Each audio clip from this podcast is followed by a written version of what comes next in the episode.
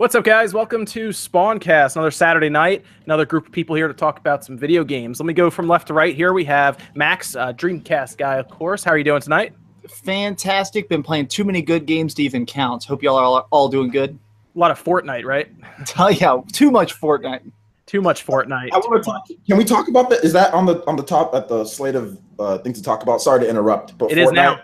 It is Okay. All right, I, good. I want I you to talk about real quick about the the battle the battle Yep. royale because I'm seriously interested in that game and I'm- like I wa- I watch PUBG all the time. Yeah. Until PewDiePie. No, I'm joking. I watch PUBG. I, I watch PUBG all the time. Um, and I'm not interested in that, but I watch it. Mhm. But Yeah. I'm actually interested in playing their version of, of Yeah, PUBG. And I'll I'll sell you on it when we get to it. Cool. okay. Okay, cool. Let's go over to Evan from there. How are things going tonight, man?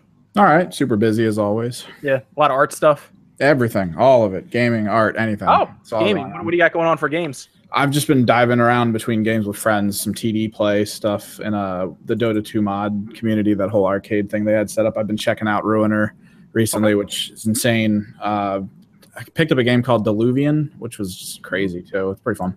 Have you uh people people liked your Dragon Ball Z video you did by the way? Well, liked and hated. I did say that there wasn't there wasn't a That's good how it DBZ is, fighting game up until now, and everyone was like, "You've never played Budokai," and I was like, "I did," and it, no, it wasn't that good. Like, I I like I, the, I, um, I know that you liked it, but like, it's not a good fighting game. Do, do, But the- you- well- do, do you mean like like uh, have you played Xenoverse 2? You don't think that's very good either? No, no, well, it, when he's talking more like uh like Street Fighter fighting games, you know, but not, not even that. like But it that, has, right? to, it has to capture the full feel of the series, and you winding up a super while someone's just punching you in the face. It's that's not a game that's interests me at all. Well, I, I, look at Xenoverse 2 more like an action Yeah, adventure you- you fighting like- game, not like a straight up like 2D fighting game kind of. Yeah, you liked it because it felt more like a small group MMO type thing, and that's fine. It's not I really like a all- I fighting game. lot, actually for that. I mean, I was playing Xenoverse 2 like a week and a half, two weeks before it came out here in America. And I was loving it, but there was no one on the servers to play with. I think there was like five people on the servers to play with. But uh, I, I love that game for that fact. I played it on the PC. I have it on here on the PC, and then when it came out on the Switch, I've been spending more time with it on the Switch just because I'll just eh, you you you turn it on, you play like a parallel quest real quick, and then you just turn it back off if you have it. Those take like five minutes to do. So, uh, but let me let's jump over to uh, to OJ from Player Essence. How, how are you doing tonight, man? I'm doing good. I'm doing good. Thanks for having me on. I'm glad I can finally uh, be on one of these, man. I've been having a bit of a busy uh, weekends, but I'm I'm super happy to be here, man.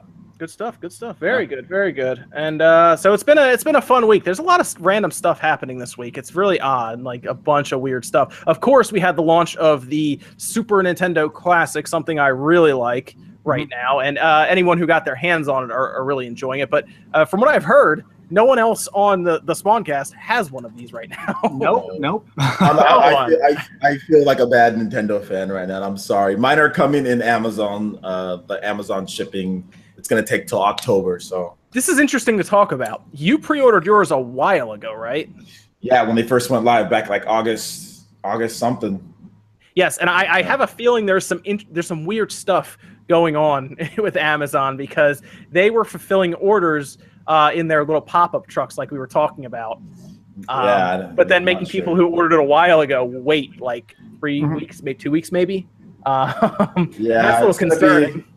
Early October, I think, is when they're actually going to ship them. And I don't know when they're actually going to get here, but yeah, man, that's what's Hopefully they going get on right soon. now. Yeah, and uh, and then Max, you just had no interest in going out to find one. Not not right now. I own all the games. Um, I still have. I actually still have a, a Super Nintendo hooked up. I, in the corner of my office, I keep a retro TV with a, a Sega Genesis, a Sega Saturn, and a Super Nintendo all hooked up, and I played all the time. So if somebody says eighty dollars, you can keep playing it, but on this TV, it's like I don't really need that.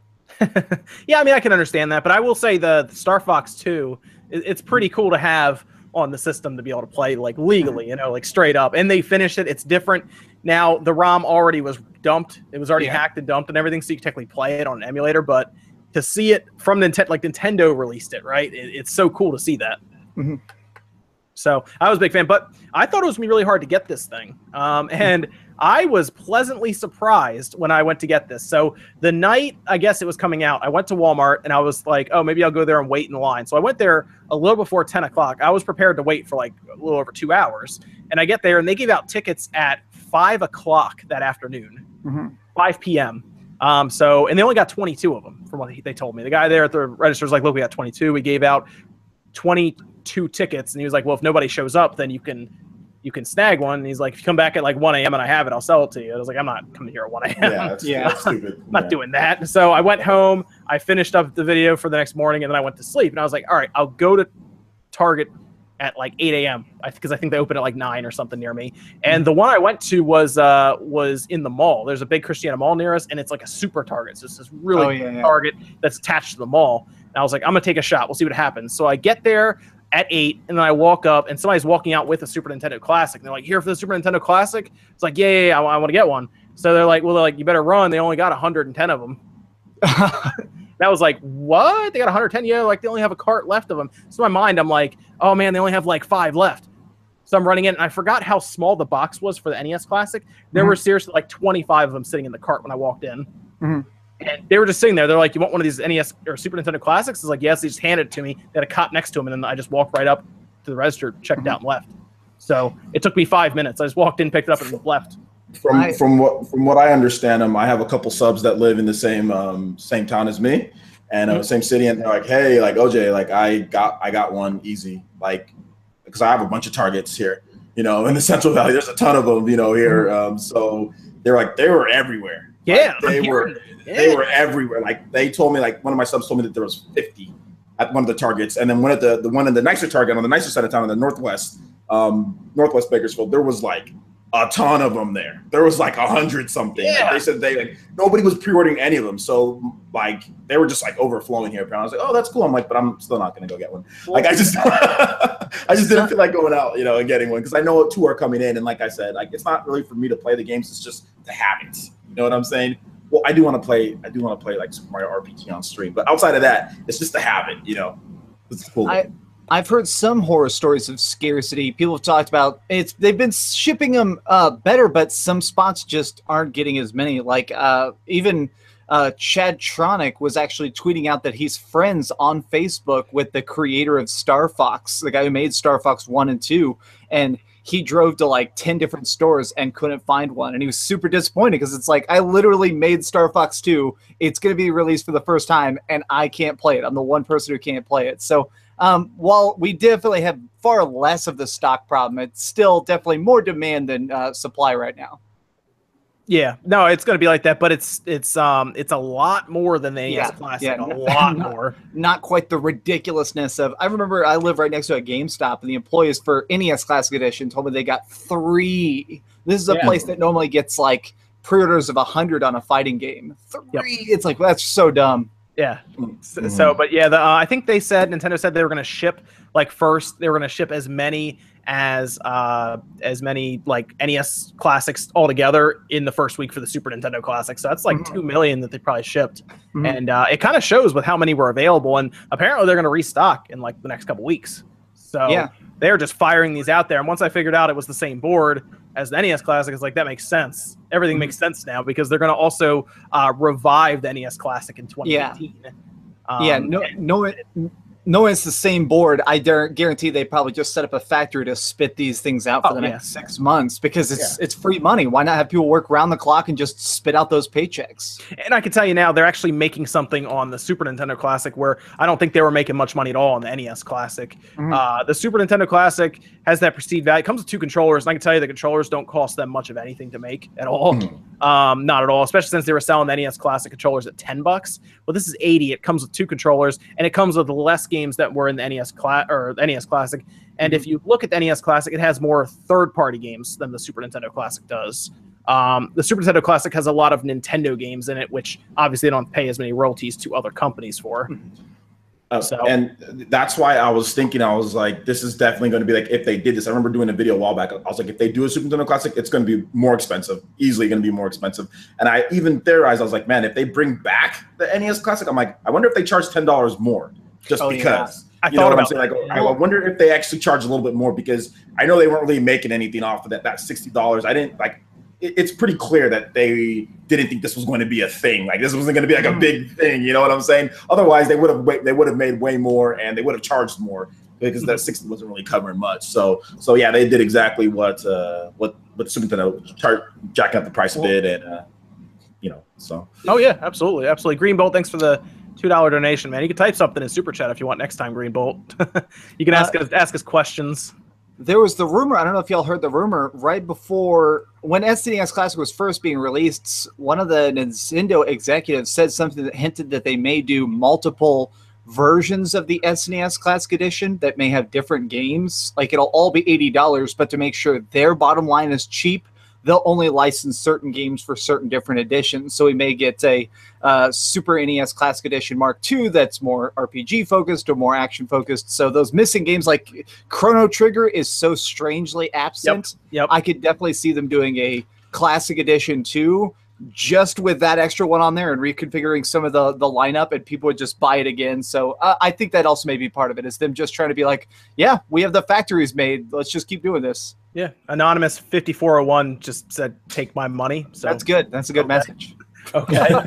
See, the people on the Spawncast don't realize what's happening here. A lot of the money that's coming in here, I'm actually using for Christmas presents. So uh, this is actually gonna be really funny. But um, yeah. So uh, it's gonna be interesting if they do that. But I, I think we all now see the the progression, and I think we all want to see the Nintendo 64 Classic at this point, right? I mean, that's, yes. that's what everyone's see next next year. Um, because I, I feel like they could probably charge. I'm not even kidding, a hundred bucks for an N64 Classic, and we would all buy it. Yep. I, it- yeah. yeah. I'm very self-aware. I'm 100 percent positive I, would. I don't like the N64 as much as other people do. I'm not as big of a fan of it, but I would buy it just out of principle, just because it's like, okay, you know, whatever. But what you know, they I- like the the emulation thing where a lot of people see it as like having this weird anti-aliasing blurriness and stuff on real t on like big TVs now? Maybe they fix that and everything. Well, that's my, that's my main issue with the 64. Even back then, when I was a kid, I was like, "There's something off with these, with with the games." I mean, I was always playing Super Nintendo. I tried to play Sega Saturn when I could because the games just looked a lot better, in my opinion, as far as just like the art and everything from the Mhm. N64. It just and get like the frame rates. I mean, I didn't know what frame rate was back then, but it seemed a lot slower than what I was playing, you know. And then Mhm. when I go back and I play the N64, I look, I'm like, yeah, the frame rate was kind of kind of trashed in a lot of these in a lot of these games. Although I think it it was depends still on some really of the games though. too. Yeah, like like I think Mario 64 had a pretty solid frame rate. Mario 64 was good. Mario 64 yeah. was good. I uh, I did GoldenEye tournaments. Some of the first games I ever competed in Ten was the frames original per GoldenEye. second. Yeah, and I, I still remember I did a slappers only match once, and I remember that like swinging your hand was like seven frames. It was like it was like flipping a comic book. Like get out of my way, bitch. We would uh, we would throw we would throw like landmine those bombs Yeah. everywhere, and then you explode all of them at once. And if you see all the explosions like in your frame, Yep. it just goes down to like two frames per second. Yeah, Yeah. I remember we did it in the the temple level that has all the glass and the the the secret like uh, offices, and you put l- remote mines on all of it, and you press explode, and the game like freezes. You almost hear the PlayStation the the N64 like heating up, like this is Yeah. it, boys. And, and that's kind of what happened a, like a lot of times in 64 games for me. So I tend to not play them as Yeah. I mean I played them because I had a 64, but I was always playing Super Nintendo games like still throughout all the way through till uh, the GameCube came out and all. And once GameCube came out, it kind of seems like they fixed a lot of stuff. Oh, I love the GameCube. Yeah, GameCube like was awesome. Yeah. GameCube, PS2. I mean, Dreamcast. I got all of the. I got Dreamcast too, and it just seemed like, Yeah. oh, okay, the frame rates are good now. and Okay, like, it looks nice too. You know, it seemed like they fixed a lot of the issues that the PlayStation One and the uh, then N64 had. So it was cool. But man, if they bring the N64 out, like the classic, and then they put like Sin and Punishment on there, or like or Animal Forest. I know it's technically Animal Crossing on the GameCube, but if they did something like Animal Forest, or maybe there's some unreleased game we, we didn't really know about. Maybe even they they dust off and maybe like Earthbound 64 was finished or something Yeah. and they didn't do anything with. There's a lot of cool stuff they could do. Yeah, it's, would- def- it's definitely going to come down to uh, what they revitalize about it in terms of visual fidelity and definitely the games. Because like even my N64, we had the we had this uh, small farmers market nearby that sold tons of N64 games for like two or three dollars. They were all just so bad, and I had probably by the end of it maybe only like three games that mattered to me on the N64. The the thing, when you think about it, it's kind of interesting is they'd have to redo the mo- the unit would have to be a lot bigger than what we're used to right now because I guess they're probably gonna have to have four controller ports, which means the whole front's actually gonna have to be wider or have ports on the side. Since so many N64 games are most fun with four players. now, would you think that they would build in like the the like the disc drive games or like the expansion pack stuff? Ooh, Would that, that would be oh, be cool. built? Would that all be built into the to the unit? Maybe. You know, that's oh. that's probably the point right there. Yeah, 100% OJ. I think you're onto something. They could just put like the N64 Master Quest on there for Americans for the first time and stuff. Like obviously we got the GameCube version, but it'd be cool to play it on the N64. But they even had like the F F Zero with the expansion pack on the disc Yeah, drive. the track builder. Yeah. Oh, that would be awesome. Oh and I man, I would have really- buy it. And wasn't there like Donkey Kong Country or the Donkey Kong 64 like that? You had to have the expansion pack, so all of them came with it because it was like a game breaking bug without it. Yeah, it was that's- some that's weird that's- thing they couldn't figure out. Yeah, they were like, they- RAM, and they just It's like well, the expansion pack it makes it work now, so we got to Yeah. include it with every single game. Which But even like, uh, like. Perfect Dark, uh, Majora's Mask, those also needed the expansion pack uh, to really get every like Majora's Mask needed it. Perfect Dark, uh, like a quarter of the game could be played without it. Yeah. um, so but I don't think that'd be an issue for them because emulation on computers have figured all that out by now. Mhm. Um, and the worst possible thing is that it comes out that the Super Nintendo classic emulator is one that's available online right now. that would be terrible if that came out. I don't think that's the case. I think it's one they designed, but uh, uh, like emulators now for the 64 are good, so that tells me that Nintendo's emulator has to be better. Um, so it probably supports all of that stuff now. I would assume anyway. But there's a lot of games that were in development for that disk drive unit that just never came out. And yeah, that'd be so cool to slap that on the front because Star Fox 2 definitely helped sell that Super Nintendo classic. Yeah. Oh, 100%, absolutely. yeah. I, I think the the mass amounts of really cool RPGs too. It's missing Chrono Trigger, but man, having Final Fantasy VI on there is really cool. Mhm. Having Earthbound, having um, uh, what was the Secret of Mana, all of that stuff is actually really cool. And that's my main concern. Like with the N64 one, it's like there's like no RPGs on that Yeah. system. there's Yeah. like no RPGs. I mean, they could do something like they could do Mega Man 64. That could be on there. Um, Yeah. Um, I don't know what else they have. Yeah. Quest 64, I guess. oh god, that, that might not sell the system. Yeah. But otherwise, they could do things like Yoshi's Story, which is an awesome 2D platformer uh, that runs Yeah. 60 frames a second, actually, which is pretty cool. Yes, and I mean, you could pull from all the all the platformers and things like that. Uh, Jet Force Gemini, great game. Smash 64 would Yeah. be good. Smash Oh, yeah. 64 would be no-brainer to have that on there. So yeah, you're right. There's a ton of good games. I mean, GoldenEye. I mean, would would they be even able to get GoldenEye? I don't know. Oh, the that's the question. That's Yeah. the thing I was like. Uh, The actually, Max licensing and I talked about this up. one time. Yeah, we talked about this one time. and We were like, that would be the thing to, to slap on the front. You know, includes GoldenEye because it's never been released otherwise. Mhm. Um, that I guess- would be something. This is more possible than ever since Microsoft and Nintendo are actually getting buddy buddy, and Microsoft owns Rare. So if there's any time it's possible, this might be it. Yeah, they get that Yeah. package deal of GoldenEye and Conkers. Yeah. Yeah. Oh man. Per- personally, what I'm really hoping for, and it's something people have been saying in chat, is I really want uh, some sort of re-release of the Game Boy Advanced or a Game Boy Mini type of thing. So to Mhm. I speak. talked about that in a video that I thought that was the, actually the next uh, the next evolution in their I don't want to say plug and play systems, but you know, you know, like Yeah. uh, like Well- flash based systems. Well, see, yeah, and I would be totally fine if it had something where it had an HDMI out and you could actually Mm-hmm. plug it into TVs. Because I, I am obsessed with the Game Boy. I have literally hundreds of Game Boy games. Huge fan of it. And if we had Game like Boy a Game Boy, or Game Boy? Uh, everything, I own. Uh, ge- I own all the Game Boys. So every Game Boy, I own tons of Oh, Game Boy, okay. Game Boy Color, Game Boy Advanced, everything. Okay, but- you're obsessed with all of them. Yes, Okay, all, okay. all those early Nintendo handhelds are so cool, and I think it'd be super cool if we had like something called like the Game Boy Advanced uh, Mini or something, and it actually had or the Classic Edition, and it had just tons of all those RPGs. Go Yo, every do you have Ninja? You got Ninja Five O? yeah, we'll see oh, that. or- do you really? Uh, yes, I, I own tons of stuff. I own a bunch of weird, even third party stuff. I have like uh, translated games, Chinese games. I have like everything for the Game Boy, and that's why I think it'd be cool to package that all together. Uh, bring stuff like main stuff like uh, Golden Sun and package together with weird stuff like uh, Final Fantasy Adventure. Really, Oh, really? okay. You, own, you, you own a ton of games. I could not tell at all, Dreamcast. Yeah. that you Well, own no, it. I mean, don't go in this background. Well, I mean, nothing. I, I could, couldn't tell at all, man. That you, that you have a big collector of games. No, but I think a Game Boy Advance would actually be really awesome. I would actually be a little bit more excited than that, like a Game Boy Advance classic thingy, than Yeah. a N6, the N64 one. Yep. Just because there's a ton of games I didn't play on the Game Boy Advance because I traded my Game Boy Advance for Phantasy Star Online on the Dreamcast. Oh wow. Um, Yeah, well, how about they do this? How about they release a Game Boy Advance Mini that's not like a handheld, it's just like a unit like this, and then they slap Mother 3 on the front of it. yeah, and that's hundred percent what I think they do. Yeah. I'd be completely that would be good. I'd pay up to 100 for that, even though it's not maybe not be worth it. But I I would definitely pay that. And there's a ton of really great, um, like the Mario Golf or Mario Tennis. There's like an RPG Mario Golf or Mario Yeah, Tennis. we, game. we have Golf what it was. Story now, sir. Yeah, we have Golf Story now, but there's there's one on the Game Boy Advance. I don't know Yeah, if it's, it's tennis uh, or it's, golf. it- there's one on the. Game Boy Color. There's one on the Game Boy Advance called Advanced Tour. I remember playing the one on the Yes, Game Boy Advanced Color Tour. a lot. Yeah. I played that in Game Boy- I played that in FuncoLand, and it was amazing. I just couldn't afford it at the time, but I played it, and I was like, I want this. Yeah. it was really tennis. good. Uh, if you've never played the tennis game, same thing. Um, RPG elements and all. Mhm. It's really like good. And Metroid Fusion is really good too. That's my favorite game on the Game Boy Advance. Is Metroid It's Fusion. same. You know, I only beat that last year for the first time, and it blew my freaking mind. It's good, Very right? good. Oh yeah, It- absolutely. I, I ended up tracking down the rare strategy guide just so I could even have that on my shelf, just because it's so. It's one of those games that it's weird that it can just be.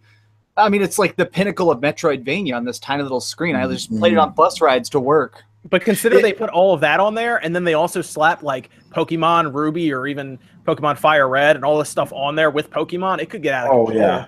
Fire Red, Fire Red would be would be great to put Yeah. on there. Yeah, like one of the Pokemon because those remakes are actually really good on the Game Boy Advance. They're really Oh, yeah. the graphics are well done. Um, there's a lot of extra content in there, so that would be fantastic if they're able to do something like that. I'd be totally hyped for that. I mean, would you? What would it be though? Would it be like a unit that you actually can play? Like it would be like a handheld unit, and you'd be able to hook it up, right? Well, That's what they I'm could saying. they could probably do a hybrid system if they want, or they can make it cheaper and just make like a box like this. I don't know. Yeah, they, they probably make it more of a box because what we're talking about here heavily is them seeking all these amazing companies and amazing games to try to get them on there through licensing. So to minimize cost, they probably wouldn't want a screen in it. Yeah, and then a bat. You'd have to have your own battery thingy Mhm. too, Well- right? And all that. And They they could have it like uh, I I honestly think they might do it like the what do they call it the Sega Nomad where it looks like it's looks like a Game Gear or something, but then has like video out. I could totally see something where it's like a normal Game Boy.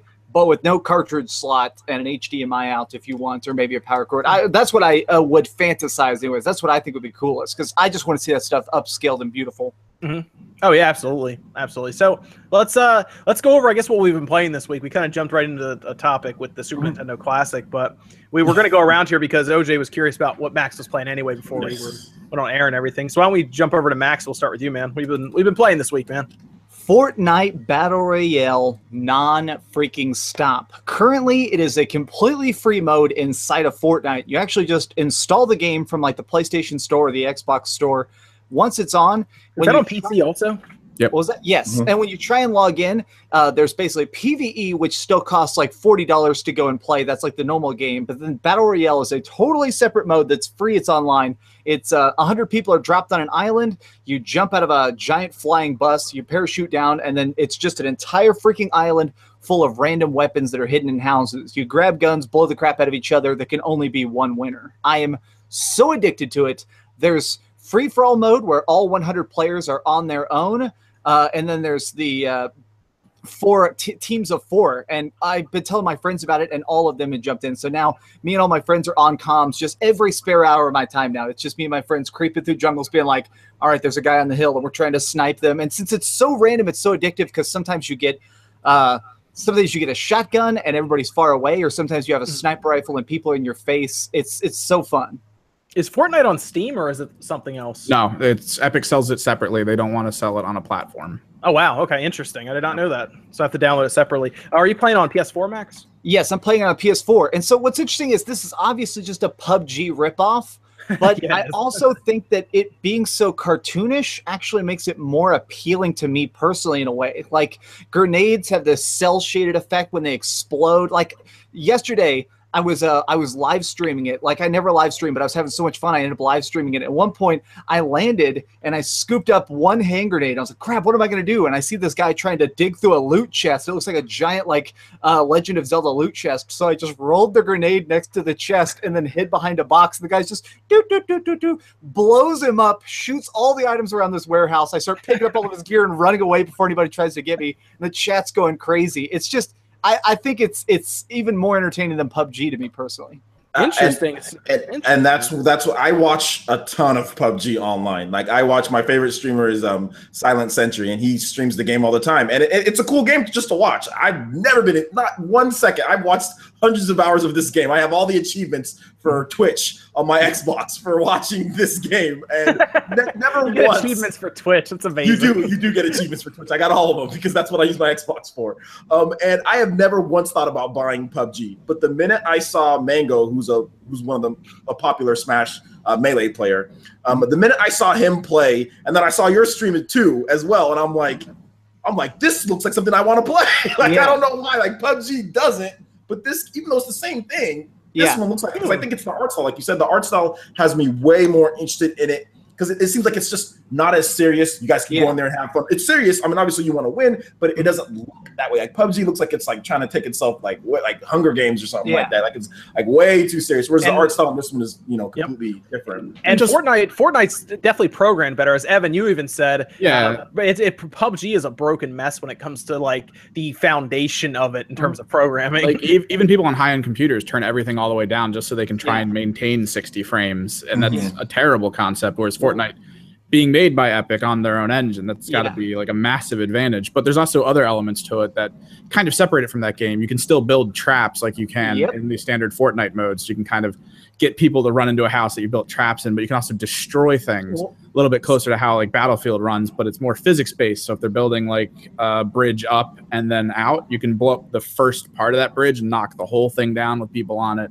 it's Well, got a lot more elements like that. there is a strategy really high end players are using right now where so the whole thing to make sure that people don't just camp out in houses is every two minutes the map actually shrinks there's this giant laser barrier that closes in and if you get Yes, hit by it's it the it standard your health. pubg thing yep Yeah. Mm-hmm. So the thing is, you're constantly getting closed in, and it shrinks way faster than you think. Two minutes seems long until you're hiding in a house with a shotgun, and then all of a sudden you're having to run across a field. So what certain people's do is what they'll do is they'll like look at the major map and they see where the circles are forming, and they kind of guess what the center is going to be, and they just start chopping down trees really, really fast and start constructing a giant fort. And at the end, when everybody's getting pushed in, there's one guy in a fucking murder nest just sniping everybody. It's like, oh my god, that guy is a castle. It's Yep. just that's Some of- something you've some never the- seen PUBG. some of the people from my gigantic community on Twitch that I play with started playing the Fortnite mode. Mm-hmm. And the last match I watched, it was actually two groups of people built two forts on the opposite side of one of the lakes where it was ending.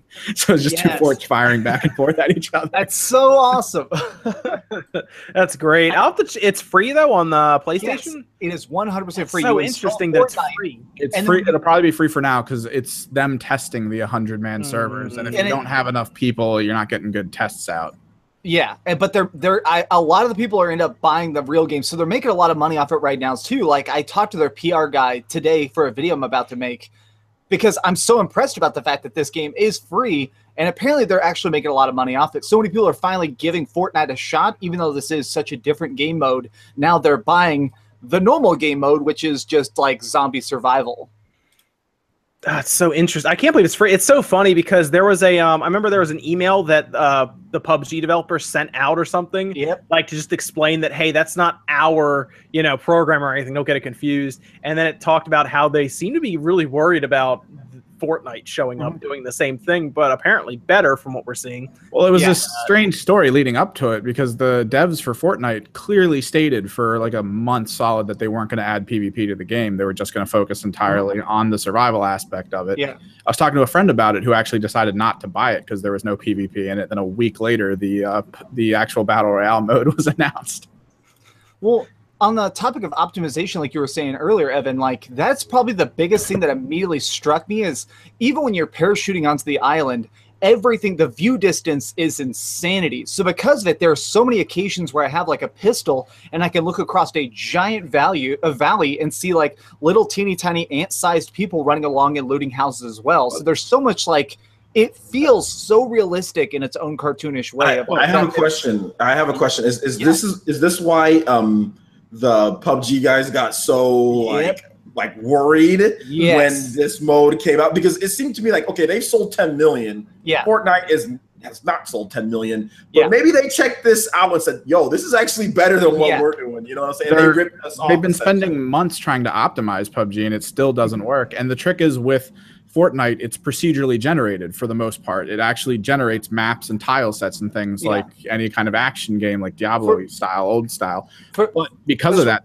new. I mean, we're talking over each other, but I was, like, no, sorry, I was just going to say that for the record, Battle Royale mode is not like that, though. Battle Royale is one map. I just want to say it since we're on the topic of that as well. But but because the engine is built in to be procedural, they can generate more maps. I think a lot faster than PUBG can. They've been talking about one smaller map for the past six months, and Yeah. no one's expecting it to come out anytime soon. Whereas Fortnite guys could just go in with a brush and just kind of be like land, Okay, trees. But what's the deal then? Okay, so then why are they bringing out an Xbox One version when they can't even get the PC version right at this point? What's the, is that going to be broken too? They're saying they're bringing it out, but it'll probably be broken. I will be honestly it. surprised if it runs well on the Yeah. regular Xbox. And- It'll run and- fine on the X, but And even though it does sound kind of like I'm ragging on console players, I'm just wondering how it's going to run anyway because the whole premise of PUBG is the bullet realism, bullet drop, Mhm. leading targets, and stuff like that. Mhm. Hell of a lot easier with a mouse and keyboard to make multiple shots when people are strafe running. Yeah. I don't know how that's going to feel on controller, but uh, when you played the Fortnite one, from what I saw, it's hit scan mostly, right? Like it's not you're It- not actually trying no. to track shots and stuff. There, there is bullet drop, and and Okay. man, I have a clip that I actually I never used the the PS4 record function until today. Uh, I was out running the bubble, and I managed to like get just inside the safe zone, and I'm standing there catching my breath, and I look over, and there's another guy also catching his breath, his breath about 200 yards away. So I got out a sniper rifle, and I managed to just like aim in his head. Aim about three feet ahead, shoot, and just watch the bullet fly because he's so far away. The bullet drops and just hits him perfectly in the head. It was like, oh, that dude must be so pissed. Like, spend all that time outrunning the storm and oh, I'm sorry, your lights out. Have a fun game. All right, so that's good. That's good. It's going to be interesting to see how this catches on and what effect it has on PUBG, I guess, because it's not fun when you're kind of doing it by yourself and no one's around you competing. And now, uh, probably a team that's more talented with what's probably a better setup overall in terms of tools and everything kind of wanders in and starts doing it better than what you were originally doing. If that's going to happen, if you find something that's successful, people, it's only a matter of time till people start showing up. Well, the, the trick for now is PUBG has the the group, like the actual social media Yeah. people playing it. They've got Yeah. Doctor Disrespect, they got Shroud, and those guys pull in hundreds of thousands of people to want to play it and watch it and stream snipe them. So that's going to keep them going for a while. Yeah. But I definitely think a lot of the outliers in the community are probably going to think of Fortnite more, just because they'll be running standard computers like an i5 and uh-huh. maybe like an eight series video card, and they're going to just really want to go for Fortnite See, this is instead. this for is interesting because what you're what you've basically said, Evan, is the s- people who are streaming PUBG really helped make it popular. Is that correct? Oh yeah. massively. That's Okay, probably yes. one of the core reasons why it grew so fast. What's his name? Sacriel. That guy. He gets like seven thousand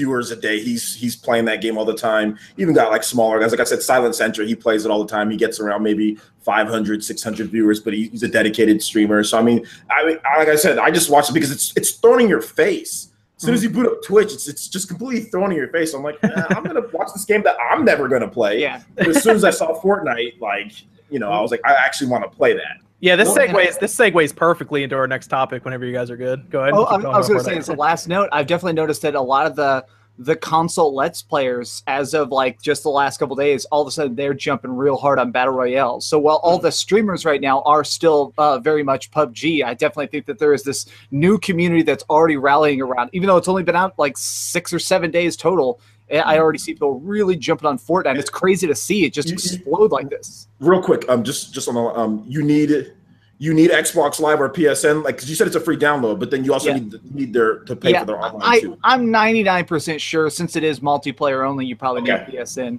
Okay, or I guess to make sure on that. PC, PC, I assume is just free straight up. Then you just download. Yeah. it. Yeah, you just go to their website and download. Interesting. Well, and Definitely they're, throwing out patches super fast like crazy. So they threw it out as like an experiment on their test realm. A million people downloaded it just to try that. And they're like, okay, cool. We're to hurry up and throw this on console. Five days after that, they managed to come out with a console version of it. Everybody downloaded that. And now, right now, there's no leaderboards, there's no character customization or anything like that. But uh, like they keep, every time you log in now, it has this giant thing that says, okay, next week we're going to have this new game mode. There's going to be uh, 2v2 matches. So it's all, it's 50 teams of two. The week after that, we're going to have this new game mode called uh, supply drop. So clearly, there it's one of those things where they realize, like, okay, just start throwing stuff out there. We got the million players, keep them interested. Yeah, in the small period of time that it's been out, it's climbed on Steam or on Twitch's top ten into the actual ten slot. Like That's it's so crazy. So Yeah. before we, I guess before we move into the next topic, which is gonna be Nintendo's weird streaming thing that's everyone's blowing up on Mhm. YouTube about. Um, what else? What else did you guys play? Let's let's uh, let's go to OJ. What did you play this week? um i was playing what did i play oh no i I know complained you're a lot of- Golf Story. yeah i was playing golf story. i know i was complaining a lot about naruto games because that's what i that's what people bait me to doing is Mm. complaining about naruto games on my channel and how much they suck so i know i was uh complaining about that um but yeah i was playing golf story um which is really good i like it Golf It's Story is really fun. Mhm, It's, uh, it's it's really really fun. Uh, but yeah, just pretty much Golf Story, and I think I, I was playing Smash Brothers. That's what I always play, and I play Golf Story. But Golf Story is the, the new game, and I guess it's already number one on the eShop charts. Yep. Yeah, I saw that. Up to to number one on the eShop, which is insane. Um, but I've also been playing SteamWorld Dig 2, which is phenomenal as well. Both of those games are really good um, indie titles, really nice, uh, polished. SteamWorld Dig 2 is like almost perfect. I don't really see anything wrong with that game for the most part. So I've been playing that game a lot. Near, I'm getting near the end of it probably. So yeah, man, I've been playing a lot of SteamWorld Dig 2. Can we, can we talk a little bit about Story. the insanity of Golf Story because it says golf in the title, but you don't golf a, as much as you think in the game. You do some of the weirdest stuff in that game. Yeah, you're running. I, I had a race that I had to do, like from where I was running from pin to pin. There well, you was, get to a uh, point where you're you're hitting golf balls at zombies. yeah, it's, it's it's pretty it's pretty crazy as far as all the different stuff, but I like it. I think that's the type of creativeness that you know an indie developer It's it's Earthbound. to- It's Earthbound mixed with Mario Golf. yeah. And, Yeah. and then like they throw in some RPG elements into there to keep you kind of like vested into like you know continuing to expand upon your craft. So it's really good, man. I love it. I really do like. and at the end of the day, golf story or golf is just a game of hitting an object in a direction at an angle. That's any physics based combat or battle game ever. They can just throw it into golf story and they're doing it from top down, which is fantastic. Evan, if it ever goes to PC, you need to buy it day one. Oh, definitely. Definitely. It's an outstanding game. It's so good. Yeah, I think it'll probably end up there some someday. It, it like it came out of nowhere too, right? I mean, I've been talking about Golf Story for so long because we kept seeing it on the directs, but we never got a release date. Eh, We seriously got a release date what two days before it came out, Yeah. and I never had any communication with them until the day before when they sent me a code.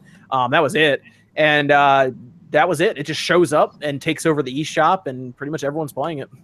Yeah, it's I- like I said. Usually, I mean, I look at the charts, and usually it takes about a week for a game. Thirty-six And- hours for this one. Yeah, it usually takes about a week, especially SteamWorld Dig 2, because SteamWorld Dig 2 is the biggest selling uh, launch of a SteamWorld game that they've ever had. They said it's selling like hotcakes, biggest selling ever, and it went right past it. So that tells me it's it's they must be very happy because it's, it's a two man team. You know, Mm-hmm. For Golf Story? Yeah, for Golf Story. Wow, good for them. so- Yeah, so good, good, for for that. I hope they good for continue. them. With, I hope they continue with something like that. Maybe they move over to something like tennis, even, um, and do like a Mario Tennis from the Game Boy Color type of reimagining. Well, it's games like these that always feel great because if it's a two man team and it sells super well, which it should because it is a fantastic game, hire more people. We got new ideas popping up. It's a great way to start something major. Th- that's how Image & Form, who did SteamWorld Dig, that's kind of how they built up. I think they started out with four people, and now they're like twenty something. So get a couple Yeah. releases. They did Dig, did did well, or Dig did well, and then Heist came out, did okay, and then now SteamWorld Dig two. Now they're looking to expand. Same thing goes for like I was playing Mario plus Rabbids Kingdom Battle. And I guess the news came out from there as far as their team. They're really happy with the sales, and they're looking to expand too. So it's good to see uh, them move up. You know, realize their dreams as far as what they want to do. Cool. All right, uh, Evan, what, are, what were you playing this week?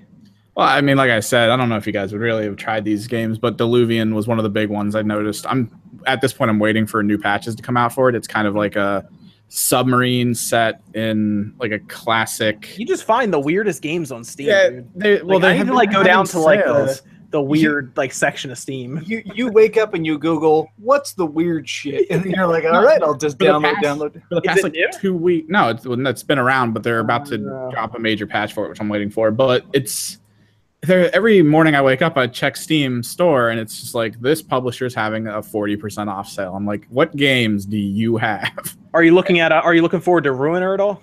I played Ruiner. Uh, I'm almost to the second boss. It is insanely difficult, but it kind of sucks because of the difficulty. Is it already, is it already out? I didn't think it was out yet. It's out, Yeah. but it's got Oh, like it September 26th. Yeah, it did come out. It's got like bad difficulty. It's the kind of thing where oh, these people now have auto aim, and it's like, well, that's that's no fun anymore. It's not like I can use my abilities to get around issues. But the controls also stick. Uh, you basically use between a melee and a ranged weapon, Mhm. so you're supposed to be able to switch live in combat depending on what's happening. But occasionally you'll sw- click to switch when a guy's running up on you with a sword, and you're still just shooting your little pea shooter, and you're just like, no, no, no, and it just hits you and you die. Are you uh are you gonna want to play Shadow of War, Evan?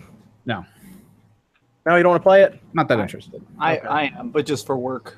Well, W WB is like asking me if I want it or not. And I, I was know, trying to figure out if you wanted to play Wait, it. Let, us get it and let's give it to you. Do you have it already, Dreamcast guy? Because like, I I haven't gotten it yet. No, I haven't gotten a contact. If you Well, send it to according, me, according to my well, according to my contract, I can't give the thing away. no, Oh, okay. I yeah, because con- I have a contract with them. Just so that response though, like I'm doing There it, is but like I'm a- doing it for work. I have to disclose all that stuff. Well, I was See- gonna make I was gonna make you play it, Evan. I'll, fine if you want me to play it. I'll. Yeah, play you got to buy all the loot chests though. No, screw that. all the loot. They did make the uh, DLC free, by the way. The um, Yep. the charity one, which is good because that was bad. But yeah, um, I've, I was looking at it because it's out October 10th. Mhm. Um, that's that's coming What up game- this week and a half. What game is this? Are we talking about? Shadow of War, the new Middle Earth game. Oh, okay, Shadow of War. Okay, yeah, yeah. Wait, you don't Yeah. want to play that? You don't want to play that at all, John? Not really. No, Evan, Evan, Evan, Oh. Evan was the one like, "Nah, I don't play it. Nah, I'm, I'm gonna make him play it. if, Uh, uh, unless, uh, see if the Xbox One X was already here, I would play it. Mhm. X just to see how it does. But um, I think they're gonna send it over on PC, and that's why I was gonna make Evan play it. That's fine. I'll play it. But like, I like some of the premises of the game, but I feel so much like what we've seen when they've shown it off at all the different conventions that it's been a heavily pre-recorded thing. So we're not witnessing how the game's going to actually feel. Oh, we, we should probably correct him. Is uh Brian Brammer? I actually no, I've known him for a while. He's been around for a long time. Said fa- favorite uh, three YouTube creators and Gabe.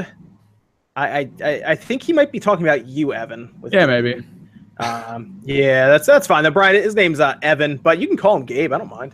Uh, he actually said Is- Merry I, Christmas. I just won't respond to it. That's fine. I Is just, he, is he talking Uh, about Gabe from from Switch Force game? Is he talking about that game or is Wow. He said, "What sport would work for a golf story sequel? Tennis, croquet. That's interesting. Bowling or curling? I actually thought of curling too, just to, just to be funny. Um, but I think tennis tennis definitely. is probably the best one. Although you could get away with bowling. The problem with bowling is um, everything takes place in an alley, so it'd be kind of tough to do that. Whereas golf is outside, that's why you can run around. But Mhm. I think tennis is by far the best one you can do for a sequel. Absolutely. yeah, no, tennis no would- chance. Yeah. Yeah, tennis would probably be uh, the best best fit. Uh, you know, just put up a net anywhere, right? They can use anything. Just Yeah. hit it. You Oh, know, yeah. rope. It doesn't matter what it is. And just, just hit, hit the ball. hit the ball back and forth. That- I mean, that's that's the funny thing about Golf Story. I don't think uh, Max, uh, have you been able to play Golf Story yet? I haven't even seen a screenshot. I just I've been Oh. so busy. I haven't really even. I and it didn't strike me because as soon as I hear golf story, I think indie Mario Golf. So I had no idea there were going to be zombies and run, foot races and stuff. Like, 'cause yeah. It's one of it's one of those problems of like if you hear a two word title can only tell you so much. You know. Mm. Well, it looks like it's like a 16-bit graphics and everything. It's pretty cool. But like one of the coolest things is you can just hit Y and you'll drop a ball wherever and you can tee off from anywhere. Hmm. Anywhere. Like you could be like in front of like the ice cream truck. You just drop a ball and just send it flying. the writing is is hilarious. That's Yeah. one of the, the funniest things about the game is just how the the writing is. Um, with the although if they did like a tennis game, like you have to play against golf is like by yourself. I mean, you can play golf. I mean, obviously you play against someone else, but who would be that next person that you're? I mean, would it be set up just like golf story to where you just have people that you have to challenge? Yeah, yeah. Well, if you played um if you played uh Mario Tennis, they did that where you basically started out and you had to work your way up the ranks. So you went to like a like an academy, like an academy school, and uh, you went there and you stayed there and everything, and then you would work your way up and you'd face other schools, you'd level up. There was all this really cool stuff that would happen. And um, they had like drills you would do where you would do lobs to different areas, you do slices and everything, and then you'd get experience from that and money. You'd buy different rackets, different shoes, different shirts, and uh, you'd level up your abilities as well. It was a really cool game if you haven't played it.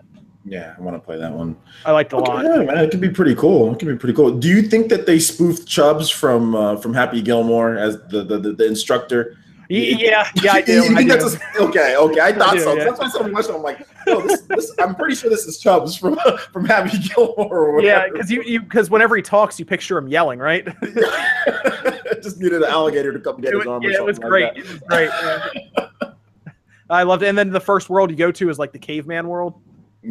Yeah, Yeah, that's the other thing, Max. Like what the different, like you go to different worlds. Essentially, there's a big overmap, like uh, Final Fantasy. And the first one you go to, ca- like they have cavemen that are running, cavemen and cavewomen, cavewomen that are running the uh, the golf course. All right. I, and I it's set like into that. prehistoric times. And then I have a feeling there's one at the south that I haven't gotten to yet. That's like snow area. Mm-hmm. Um, and then there's stuff uh, like a beach north and everything. It's just so much stuff going on. Mhm. So it's really it's really cool. If you haven't if you haven't uh, picked it up yet, it's it's worth it. It's it's a lot of fun. Hmm. So oh, and then um, is that uh is that everything that you played, Evan? The weird Steam games Well, that we stopped talking about and then started talking about golf story. Way to minimize his experience. Damn. no, I, I, like a lot of the games I pick up tend to be in the early stages of existence. Like Diluvion's sort of like FTL, but with submarines. So they get some really cool concepts in there. You fight a boss on the bottom of one of the parts of the ocean called the Yamato crab, which is basically a Yamato destroyer on top of a giant crab, and it's just running around shooting cannons at you, which is nuts. Mhm. But there's a lot of elements that are coming in that I'm going to be waiting for, so it's Well- worth checking out. Well, I am absolutely disappointed in everyone because it sounds like no one has played Cuphead. I, That's I've all played, I've been playing for the past couple days is Cuphead. I Is played it- a little bit of it. yeah, I, I played I played some as well. Great game. How far did you guys get in it so far? I'm, Uh, I've only played. I, I got past the tutorial. It was it was tough. It's hard, right? Yeah, yeah, that, that jump and then dash. Yeah, It was difficult, but I did the- it. It's the Dark Souls of tutorials. I think I got the second boss or third boss. okay, okay. I'm a little. I'm, I'm about. I'm almost halfway done. I think. I, Um, I like it. I, I feel like it's it's easier than I expected, and I like that. Like it's hard, but it's also it's Mega Man hard. Of like it's about it's about repeating patterns and kind of figuring stuff out. And the bosses that shapeshift kind of threw me off. Of like, okay, now it's this attack pattern. Like very good though. I really really like it. I wish I tried to do a review of it, but my footage kept corrupting. So. Oh no! I can't do a video. I don't know what. I think I was recording with the wrong codec, and I tried to drop it into my editing software, and nothing happened. So, uh, no video from me, but very interesting. So Right, you, you- said you, you finished should be able to- bosses? You should be able to convert it. I've had that issue. I, I tried, but it downscaled the heck out of it. It made it Oh, really, and it cut the frame rate down to fifteen percent. It made everything blurry. The in between frames really muddy. So yeah, you- I tried that. But yeah. What are you using to re- record from your PC or fr- from your Xbox One? Yes. So I was recording it from my PC. I was trying to Okay. record off the Steam version, and normally I don't have problems, and I was just using OBS Studio. But for some reason, it was trying to turn into these weird, like free editor style thing. Uh, what do they call? Uh, just all sorts of weird file types. And when I tried to convert it, it destroyed them. So just yeah, business crap. Yeah. Mm, mm. It um, it's it's a great game. Outside, the the visuals are Mhm. astounding. Like when I'm playing it, I can't believe how good it looks. Mhm. Like it looks like a 1930s cartoon. Mhm. it is it is amazing. Difficult, yes, but it's I think it's a difficulty that I can live with because as you play the boss, you definitely get further and further and further. Mm-hmm. Eventually, you beat it as you learn. Um, I just I look back on, it, I can't believe that one person had so much trouble with Cuphead. like the part that they couldn't Yeah. get past was was not hard at all. Hey, uh, Yeah. Let me let me tell you something. Okay, that same guy. I'm not trying to be mean, but that same guy did not know that you could level up in, in Mass Effect One. This dude was going through the whole game like, man, this is hard. Like I can't beat anyone because this dude was not leveling up Really? in Mass Effect One. What? Yeah. Dean Takahashi also writes a lot of articles that we all end up reporting on. He's a big tech reporter. Anytime like Microsoft do it does any big mergers or anytime there's like Mhm. weird incremental changes to software, he reports on it. But you put a controller in his hand, that's definitely not his job, you know. He does he's, MPD he's a writer, not a uh, yeah. Yeah, he's an extremely good writer and he covers the game industry, but definitely not a reviewer. Anytime he even has to pretend to cover that role, he's definitely not that great. Right. Yeah. people, like- people forget that gaming's sort of that like bubble, and unless you've been in it for a long period of time, things we think are standard just aren't. I've Yeah. done this all the time with people on Twitch where they have no idea what to do, and I just say one thing that's common and it works. And it's, Pe- People were mad though because like basically like he should be able to get past the demo Yeah. level though because he's been playing games for 20 years and he wants Yeah. people to th- you know he should because that the demo level is not to the point to where like what was going on like to where you know like he should have that much trouble that that's just Mm-hmm. They- ridiculous they- even for, I mean he's been in the industry for 20 years I'm not trying to make you know I'm not trying to get on him but I'm just saying you know they they should have scrapped that footage. I mean, straight Yeah. up. So, uh, somebody I, I like to follow because she's actually so interesting. She's so freaking educated. Uh, and, Andrea Rene gets invited to so many crazy press events and plays so many games. And she said on record, she tells them not to record her footage because she feels like she's not the best. She beats a lot of games. But she's not very good at them. She just beats them through persistence, and she's always afraid they're going to record her gameplay and put it online, and people are going to be like, "You suck. You're not the best." So sometimes, like obviously, this dude is trash. But I also mean like sometimes there are just people who are great at talking about games, not great at playing them, and this dude is definitely that. Well, there's a lot more you need than just being able to play the game. A lot of people don't realize there you need writing skills, you need Mhm. camera presence if you're on camera, you need to be able to speak correctly. There's a lot of Mhm. stuff that goes into it rather than just sit down and play the game. It was it's Oh. almost I, I kind of compare it to when Evan and I worked at the video game stores we worked at. Uh, people assumed because they could play games meant that they could work there no problem because all we do is play games when we never play games when we were there. Um, it's the same thing. Absolutely. Absolutely, absolutely, man. I'm kind of my skills have actually went down in gaming over the years because you have less time. Like to Yeah. do like if you're a news channel you have less time. You're trying to cover everything you can. Whereas you know dreamcast guy you know you i mean you you do news and stuff but you're always reviewing the game. Yep. so your skills are going to Yeah. probably be sharper than someone Yeah. like, you know you're going to be a little bit up here compared to mine whereas like the only game that i'm really good at is smash brothers now. You know what i'm saying? Like that's the only game that i'm good at now. So Well, that's I that's also, the thing I also had the weird thing of I came from the competitive side. I was doing all these tournaments and winning all this prize money, and then I taught myself the writing, the editing, and the camera presence. Whereas most people in the games industry come the other way. They go from college and learning how to write, and then get good enough at video games to beat them. Like they're already game fans, but they turn into a job. So it's kind of the backwards thing of like. So because of it, when I do live stream and stuff, people see that I'm really good at games, but then sometimes talking about them I suck. I don't know. I think I'm better at talking than playing them sometimes, except for the Naruto games. They just suck. So no matter what happens, Yeah. it's just gonna suck. So let's uh let, let's jump over to something that kind of took over the internet a bit yesterday. I think it was when Nintendo sent out that email. Mhm. Oh yeah. uh, creators, right? The creators program.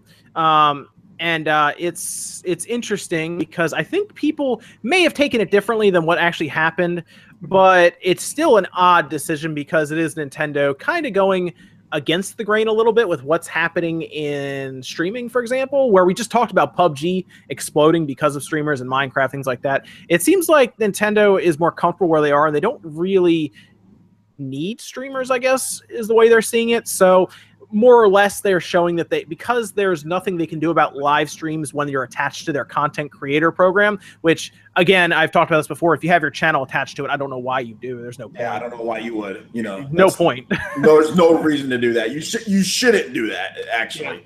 Yeah. yeah there's no no point in doing it when you attach your channel basically any video you put up from what i can tell is automatically submitted to their content creation program instead of you choosing which videos go up there and most of the time unless you're specifically doing nothing but Nintendo gameplay, you're probably going to make videos that don't even fall under it, but they'll still claim it because you have it set up with your channel attached. So if you have your channel attached right now and you're a, a, even a couple hundred subscribers or something, take your channel off of there. Don't don't do that. Just submit videos as you think you need them. You can actually submit a video after they've already claimed it. Mhm. That's the whole point. You let them claim it, then you submit it. And, and that's the thing though, is because when the when the program first started, you could only submit your whole channel. Yes. When it And- first when it very first started, and then they later added that in there. Um, and And- then there was, you know, so And, and that was what was my problem is they've already confirmed that they had over 3 million people who have signed up to be full-time members a lot of the smaller channels who are like very nintendo focused and doing like even smaller let's plays all signed up for this program millions and millions of channels. And that was my big qualm is this live stream ban won't affect people at the top who are really smart to know how to do this but i feel bad for the little people the millions of little people who are going to now never live stream because they're attached to this program and don't know enough to disconnect you know Well, here's the good news: it's not hard to disconnect, connect, which is nice. You can pretty much do it with a click of a button, from what I've seen. Um, because when I first did it, I accidentally attached the entire channel, then I just disconnected it right away. um, so it took like a minute. So fortunately, you could do that. It's just a little more work because you have to figure out which videos to submit, um, or there's tricks around it, so you don't have to actually do it. I'll just leave it at that. But uh, yeah, uh, I, I don't want to get That's- too into that, but there are ways around it. I'm saying. oh, absolutely. yeah, I, I definitely never submitted a video and I haven't been hit, so I'm fine. Yeah, Yeah. It, it depends on what you do. You it's easy to get hit. Like I like whenever Evan and I were playing Zelda that first time and I left it up, it got claimed. It's gonna happen, but uh, Mhm.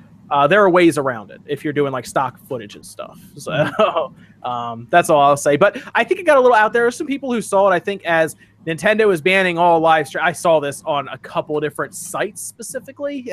I think I saw before they changed the title. It might have been Kotaku or Polygon. Somebody had it up that was just like Nintendo bans live streaming or something That's like that. as that's that's what I phrased mine. That's how I phrased my video because that's I meant it mostly on they banned it for their creator program, and I tried to have like a five word title, so I clickbaited you. Yeah, yeah, no, that's well, you put a que- you put a question mark though at the end of it, didn't you? Yeah, because I wanted to kind you, of give, go you give into. yourself a, you give yourself Oh. a little bit of room, some wiggle Oh, room. that's my escape contract, OJ. Right, I'm exactly. I'll, like I'll, I'll, I'll I, I don't see that's the thing though about like um Polygon and stuff. I think they have a heavy responsibility to make sure their titles are correct because Mhm. they get traffic than more traffic than uh, all of us combined, obviously. You know, and it's they're they're one of the three. I, I see Polygon as one of the big three or four. I guess them, uh, what uh Kotaku, Yeah, IGN. Yeah.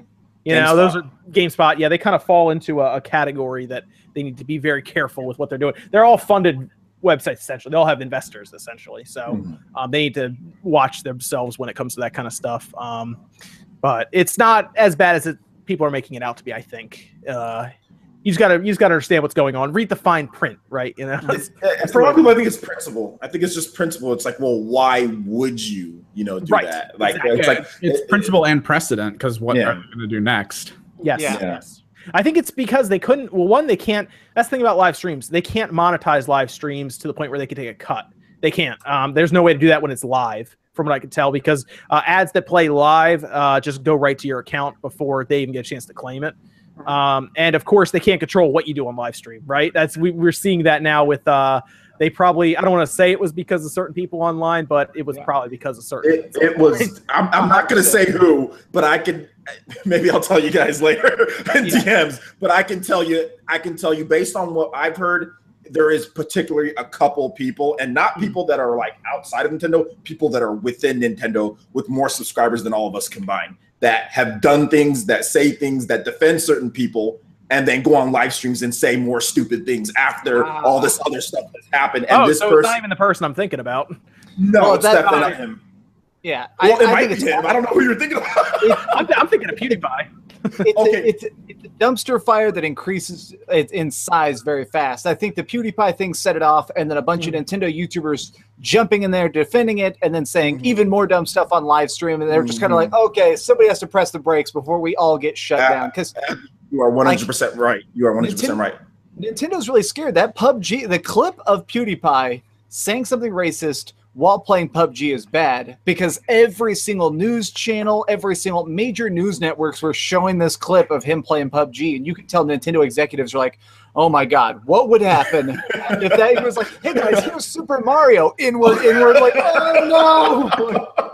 yeah, yeah. It, That would it, would, it wouldn't be good. But yeah, there's definitely certain. I mean, like I said, I'm not going to say any names just out of respect for the for the people. But there's definitely certain streamers, big Nintendo streamers, or big Nintendo people that cause this that indirectly don't know that they're the ones who caused it and complain. But I mean, it, it is what it is. I think it was eventually going to happen when you see some of the stuff that some of these guys were streaming, what some of this these guys were saying on their streams, and I'm like. I'm like, uh, and I, I put out a random tweet. I can't find it. I wish I can find it. But about two weeks ago, I put out a random tweet just on Twitter saying, I'm like, these big YouTubers are all idiots. They're gonna screw things over for the rest of us. I just put that out there, and people were asking me what happened. I'm like, well, I'm not gonna say because I don't want this Are you dude's talking? fan. Are you talking about the uh, the controversial H three H three and like all of them? Because I saw that all over the place. I was like, what is happening? Like I watch it. H three occasionally when they put out like their their original content. I don't watch any of their podcasts, and people were talking about their podcasts. I was like, I never watched that. And then I went and looked at it, and I was like, oh man. No, not not him, but that's that's all of it's part of it. But there's Yeah. just there's certain YouTubers. Like I said, I don't want to say things. I don't want his fan base on me.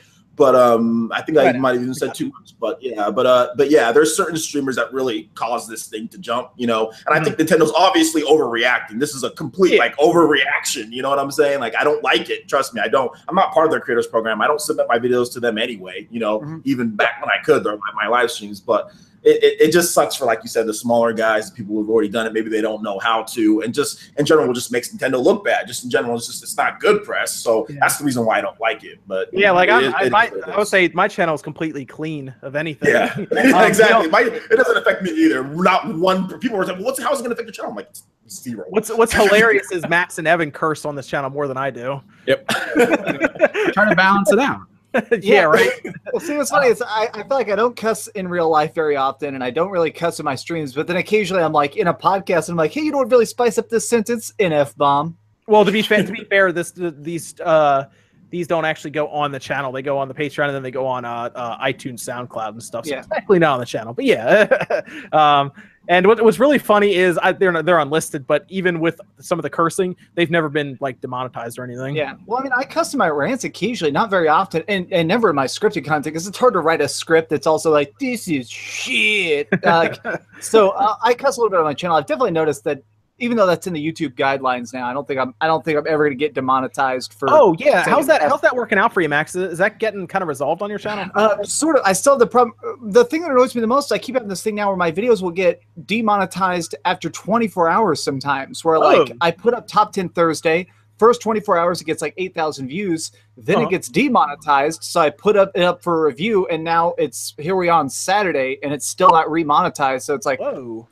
And I keep having that now, where a video will be fine for the first 24 hours, get demonetized when I haven't changed any keywords, I haven't changed the description box, I haven't changed the thumbnail, and then I have to put it up for review. So it's it's not hurting my like income that much, but it's it's definitely something that's very annoying because I'll I notice it hits when you get demonetized, it takes you out of search results. It doesn't suggest your video as much. So I have like a top 10 Thursday that's really topical, and then it gets demonetized. It drops really, really hard, and then it gets remonetized like three days later. It's like, oh, there you go. Here's here's half of your original views. Like, Yeah. well, that's business, I guess.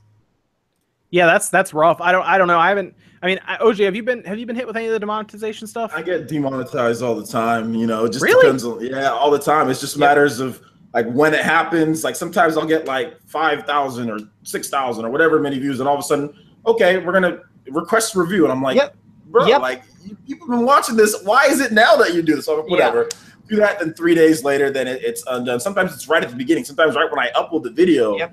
it's like right there, and I'm like, I've got to be like the cleanest. Like I don't cuss at all. like I don't Yeah. cuss. I don't have any suggest. Like this, the, the, the algorithm is still broke. At Yeah. point, I've know, never. so- I must. I need to consider myself lucky. I have only have one that's ever been demonetized. It was from a while ago, and it's because I think. Let me see the title. The title was. Uh, it was it was way back in the day, January twenty eighth, when Zelda was rated for sexual content and crime, Mhm. and it was I think sexual content and crime was in the title, and that's the only thing I've ever been demonetized for. Well, And I, I've nothing probably, else. I've probably had 50 videos now that I've had to fight.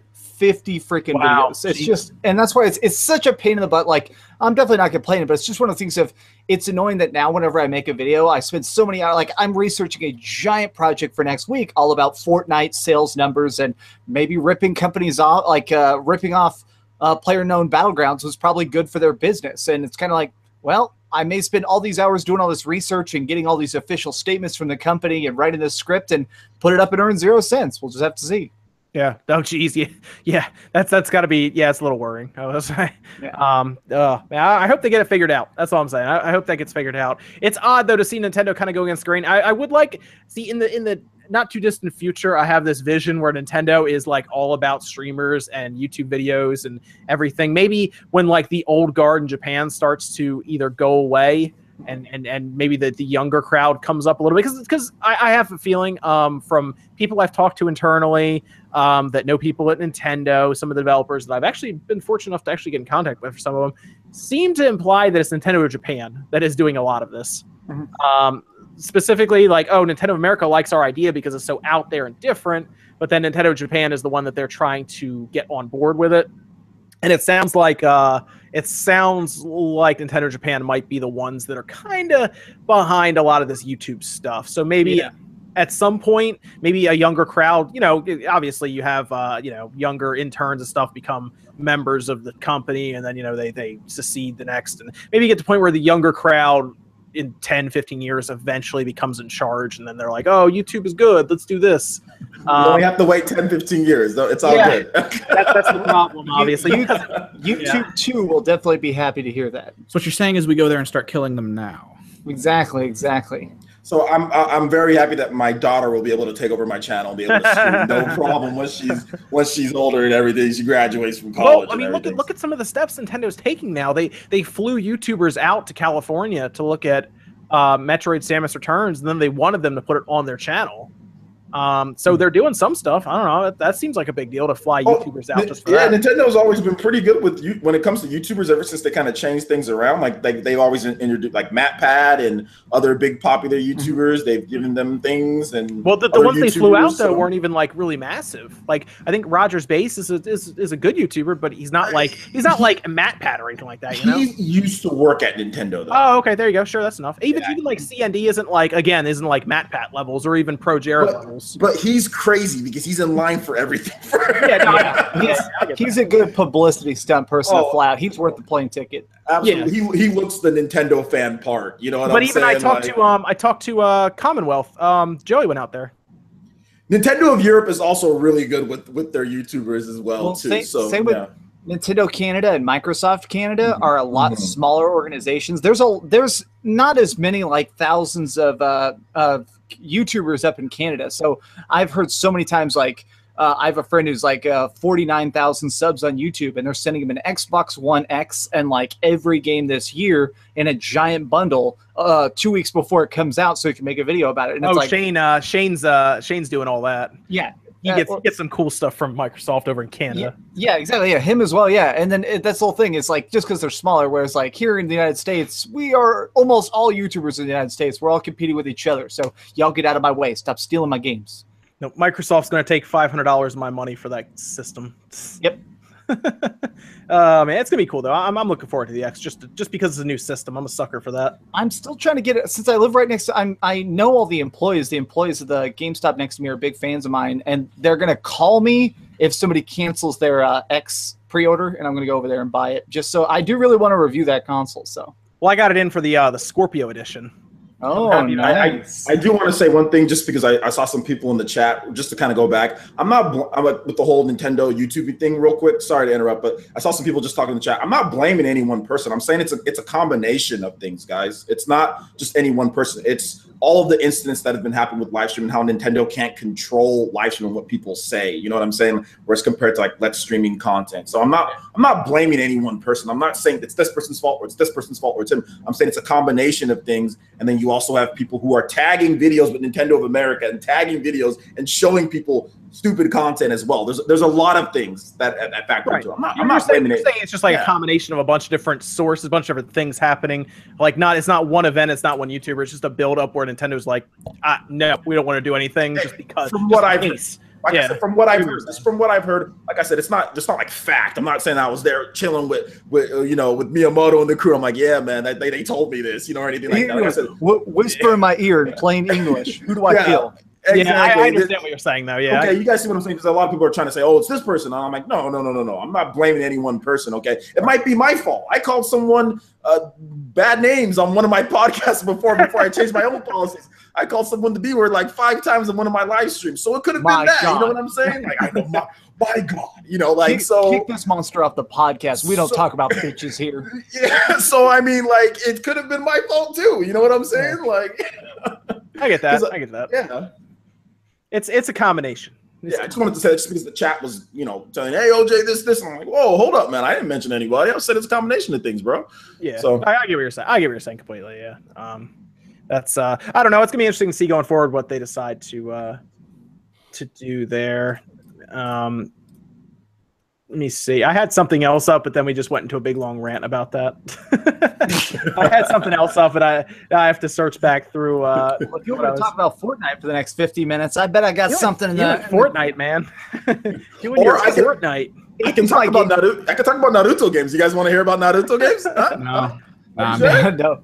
How about this one? I'm a- Have you ever played Ultimate Ninja. Storm? Oh, oh, OJ, let me ask you that. Um, a while ago, you said you got you got a strike by Sony, right? Yeah. Did, was it was it was it actually Sony or was it something else? Oh, it's, it's 100% Sony. Oh, it was okay. I got you. I didn't know if it was like ended up being something else because they they take the strike back. They did. They did. Okay, um, okay. Yeah, they did after they officially revealed. It was planned by them. After they officially revealed the PS4 Slim, they ended up taking off the strike. But it was a bunch of mid-range channels at the time. I think I had around maybe 15, 16,000 subscribers. Anyone in that range that showed a picture of their PlayStation 4 Yep. Slim got hit, got slapped with strikes, and it just it rubbed me the wrong way because they leaked it internal. That was an internal leak okay and Mhm. then they striked smaller mid-sized channels and did nothing to the same bigger channels you know what i'm saying did nothing to Mhm. bigger channels and striked smaller channels and then blamed me and said you know what? You can't do this. And i said no no no no no. That is showing a picture of something that your own employee leaked. That's fair use. I didn't take your footage or Yeah. anything like that. So that's the thing that really like that just made me say they're scummy. You know what i'm saying? And then they waited to the official reveal. And then once the official reveal was up then they took the strike off my channel. I- I had the same thing. The only time I've ever gotten a strike was back in 2013, before I was really what before I was 100% gaming focused. Like many moons ago, I used to do a book review every week, a game review every week, and then I'd talk about movie news every week. And uh, somebody emailed me randomly. I found a, a leaked picture of the Ninja Turtles movie before it came out, and it was the first concept image of how weird they looked. And I showed just a picture of like the first CG render of it, and they copyright struck me. I mean, that video had like 29 views. I had like 50 subscribers at the time, and for some reason, I, I think Sony Pictures found it and copyright striked me until it was uh, the movie was shown, like the till the first teaser came out, and then they took the strike off. I was like, oh come on, it's a picture. Yeah, exactly. It's a picture that you're reporting on. That is 100% like this is not, it's a picture. It is a picture that their own employees leaked. And like I said, if you're going to strike, strike everyone. You know what I'm saying? Like, don't just Yeah. pick and choose. Like, strike everyone. You got IGN, you got all these people getting millions of views off this. You're like, oh, we're good. We don't want to go to legal battles with them. Oh, but you guys, you guys won't sue us. So we're, we're going to strike you. And then you, you can't live stream on your channel. So, like, if you get three strikes, you're out too. You know, so Yep. Uh, it was June of last year. Sony copyright striked uh, the Rooster Teeth Know channel. Uh, somebody got an early copy of No Man's Sky before it came out, and he put, he was doing a playthrough of it, and he was posting all the videos on VidMe so that people could watch it and kind of be aware of like, okay, this game's not exactly what you were sold. If you still want it, this is what it actually is. And he paid a thousand dollars for his copy. It was this big scandal. He basically definitely like paid for somebody to leak it out of a factory. Um, well, they were trying to take down that footage everywhere they can. Well, the Know just reported on the leaked footage, didn't even show it, and they got a copyright strike on their video. And they were the Know did? pissed. Yeah, they did a big, uh, big video talking about it too. Like we did it, like they they basically did like an official response to Sony as one of their weekly news reports, being like, "We didn't show it. We showed the trailer footage you sent us, and you I think copyright." I remember that. Yeah, I remember yeah, that. I remember that. Yeah. Uh-huh. See, And and, then- that's, that's one thing. Scummy. That's so scummy. Sony can be so scummy with certain things. dude. Yeah, there, and it's so weird because it's so hit and miss. It feels like there's just one person who's the trigger man officially for Sony, and they just kind of go around and go, "Okay, bad, bad, good, bad, bad." It's like you just gotta hope they say good or bad, you know? But it seems bad because that's the thing a lot of these companies don't realize is if you do a strike to a channel and they have any kind of following, guess what's happening the next day? Yeah. They're making a video and their fans are not going to be mad. Let me ask everyone in chat right now if I if this channel Spawn Wave got a strike, there would be no Spawn cast until that strike comes down, So right? or, Because I can't live stream then. or, Exactly. or Yeah. minimum six months. If you're Right, not able to remove it, you have to wait six months to stream again. Yeah, I Yeah. had to wait weeks before I could, and I did streams all the time. Like I said, I wasn't like I was super small. I mean, I had over ten thousand. I think I had like fifteen or sixteen thousand at the time. So for me, it was like I can't live stream. Like, like I can't, I can't live stream my games. I can't, I can't do this. And I have this strike on my channel, and for this false stuff, like it's okay. Like, like I said, other companies will. They can. You, there's multiple options. This is another reason why I think it's scummy. You can block the video worldwide. Yeah. Mm-hmm. You have Yeah. multiple options. You can block it, you can demonetize, and you can block it. Nobody will see the video. They put a strike to try to send a message to you. You know what I'm saying? It's like, oh, take this. How dare you do this? Like, no, we're not having it. They could have easily just blocked your video. And Nintendo has done that to me once with the Sempia Go, that ripoff from China. They didn't want anybody seeing that. They just mm. blocked my video. Cool. Don't put a strike on me. Block my video. If you want to block my video, that's cool. Block my video, but don't put don't block my video and put a strike. Like, what are you what are you doing that for? I get the message. If you don't want me to show it, just block my video. Cool. You yeah, know, so like- one of the like like the videos that that I would pro that I seem to get a bunch of views on the channel for are ones that are actually about the channel or about recent events. Like I did the, I did a that video about like the the night before thing where uh where we where we didn't see any PlayStation Portable and that one got a lot of views on it. I feel like if if the channel got like struck by let's say Sony, um the thing I don't think they account for is that like myself or others would go on camera and basically throw them under the bus for what they did. So their dirty laundry gets aired right away. There's I- there's a quote there's a quote some business person said it said the best thing that ever happened to the channel H3H3 is getting taken to court. That was so much publicity. They were able to make so many videos and the court case cost them hundreds of thousands of dollars to win. But now uh, at the beginning of that case they were at like 750,000 uh, subscribers. At the end of the case they're at over 4 million. It's like Yep. I mean that's the publicity. Yeah. Yeah, it, yeah, it's because people don't like the big corporation or, or the bad guy. Essentially, I mean, this was another YouTuber, but they don't like the bad guy that's infringing on people's rights. You know, so it, it- it's a little it might be a little bit different with sony because sony is so loved by so many people um so Yeah. it might be i mean I, i'm pretty sure dreamcast guy you have a ton of playstation vr fans out there that really like you and like Uh, you yeah, yeah. I love your content. yeah, they sometimes they call my house to tell me how much they love my videos. Max, you know what happens if I search your name in YouTube? A bunch of people come up telling me about the PlayStation VR. I remember I searched it and I was like, Yep. why are all these people talking about the PlayStation VR? So I mean, Yeah. so I mean, that, that, that's the thing, you know, with, with, with- when you talk about Sony, because I was like, I was so mad at Sony. I was like, dude, I swear I will bust out my Kanye or something. I said I will make a diss track on this scummy company if they don't if they do not remove this strike. I was really mad, and I don't rant on companies really at all. Mm. You know, at that time, and I've never done that, even when companies make me upset. But that made me really, really that made me the most upset that I've been ever probably on YouTube when it comes to a company because you're really messing with someone's channel when you put a strike. It, it's really bad when you get a strike on your channel. It's just, not good just at to, all. Um, just to clarify everything, Nintendo claims stuff. They don't actually strike anything. Sometimes they might block a video, but that doesn't strike the channel. Striking a channel is a really big deal. Um, and you're usually you're only supposed to do that if like somebody really infringes on rights. For example, if I uploaded the entirety of I don't know the new Kingsman movie that came out or something, Yeah. you should get struck for that. Absolutely. Yeah. Because that, that's illegal. You're not, you can't do that. You can't do that. You know what I'm saying? So, I mean, that's the reason. But these companies, YouTube allows some of these companies to just put strikes. You know what I'm saying? It could be as small or as the littlest thing or the biggest thing. They just allow them to put strikes wherever they want. There's no review period. So it kind of works against the YouTubers at times. You know what I'm saying? Yep. Go ahead. Go ahead, Max. What were you trying to say? Uh, I don't think I. no, yeah, totally, yeah, definitely. That's that's the big distinction is the difference between claiming there's claiming blocking where it doesn't appear in certain countries and strikes, which is where it, there are certain times where there are certain YouTubers who have uh, gotten in trouble where they even took somebody else's video and made like a video talking about it, like really ripping into them, like you're wrong about this and this. You know, like I don't know, theoretically, my PlayStation VR video that somebody made a two-hour response to once, calling me an idiot four thousand times. Uh, I could probably theoretically take that down if I wanted to. I'm not going to because I mean, obviously, he just wants to have a fair argument. That's totally fine. But if I wanted to, I could probably try and copyright that or, or block that, or if, if I wanted to, or claim it. Uh, and that's the weird thing is is like, but strikes strikes are like the highest level of messed up. So the fact that somebody starts there sometimes is is really ridiculous. And like I said, I don't. Sony claims actually. Sony actually claims quite a bit of my stuff. Believe it or not, um, music. Oh, yeah? Xenoblade Chronicles X. They own the soundtrack for that. So Oh, some of the some of the tracks in that, if you're playing, Sony will claim it. Whatever. Mm. Sony, Yeah. you want you want that? Fine, take it. You know what I'm saying? Next time, I won't use that track, but I'll use my own. I mean, they claim Dude, Bandai, Bandai Namco is really bad too. Bandai Namco is really bad with stuff. I mean, I, I would know. I play their stupid. No, no, no, it's okay. and between them and Sony claiming stuff, they claim they both claim. I'm saying you guys can take my Naruto cards.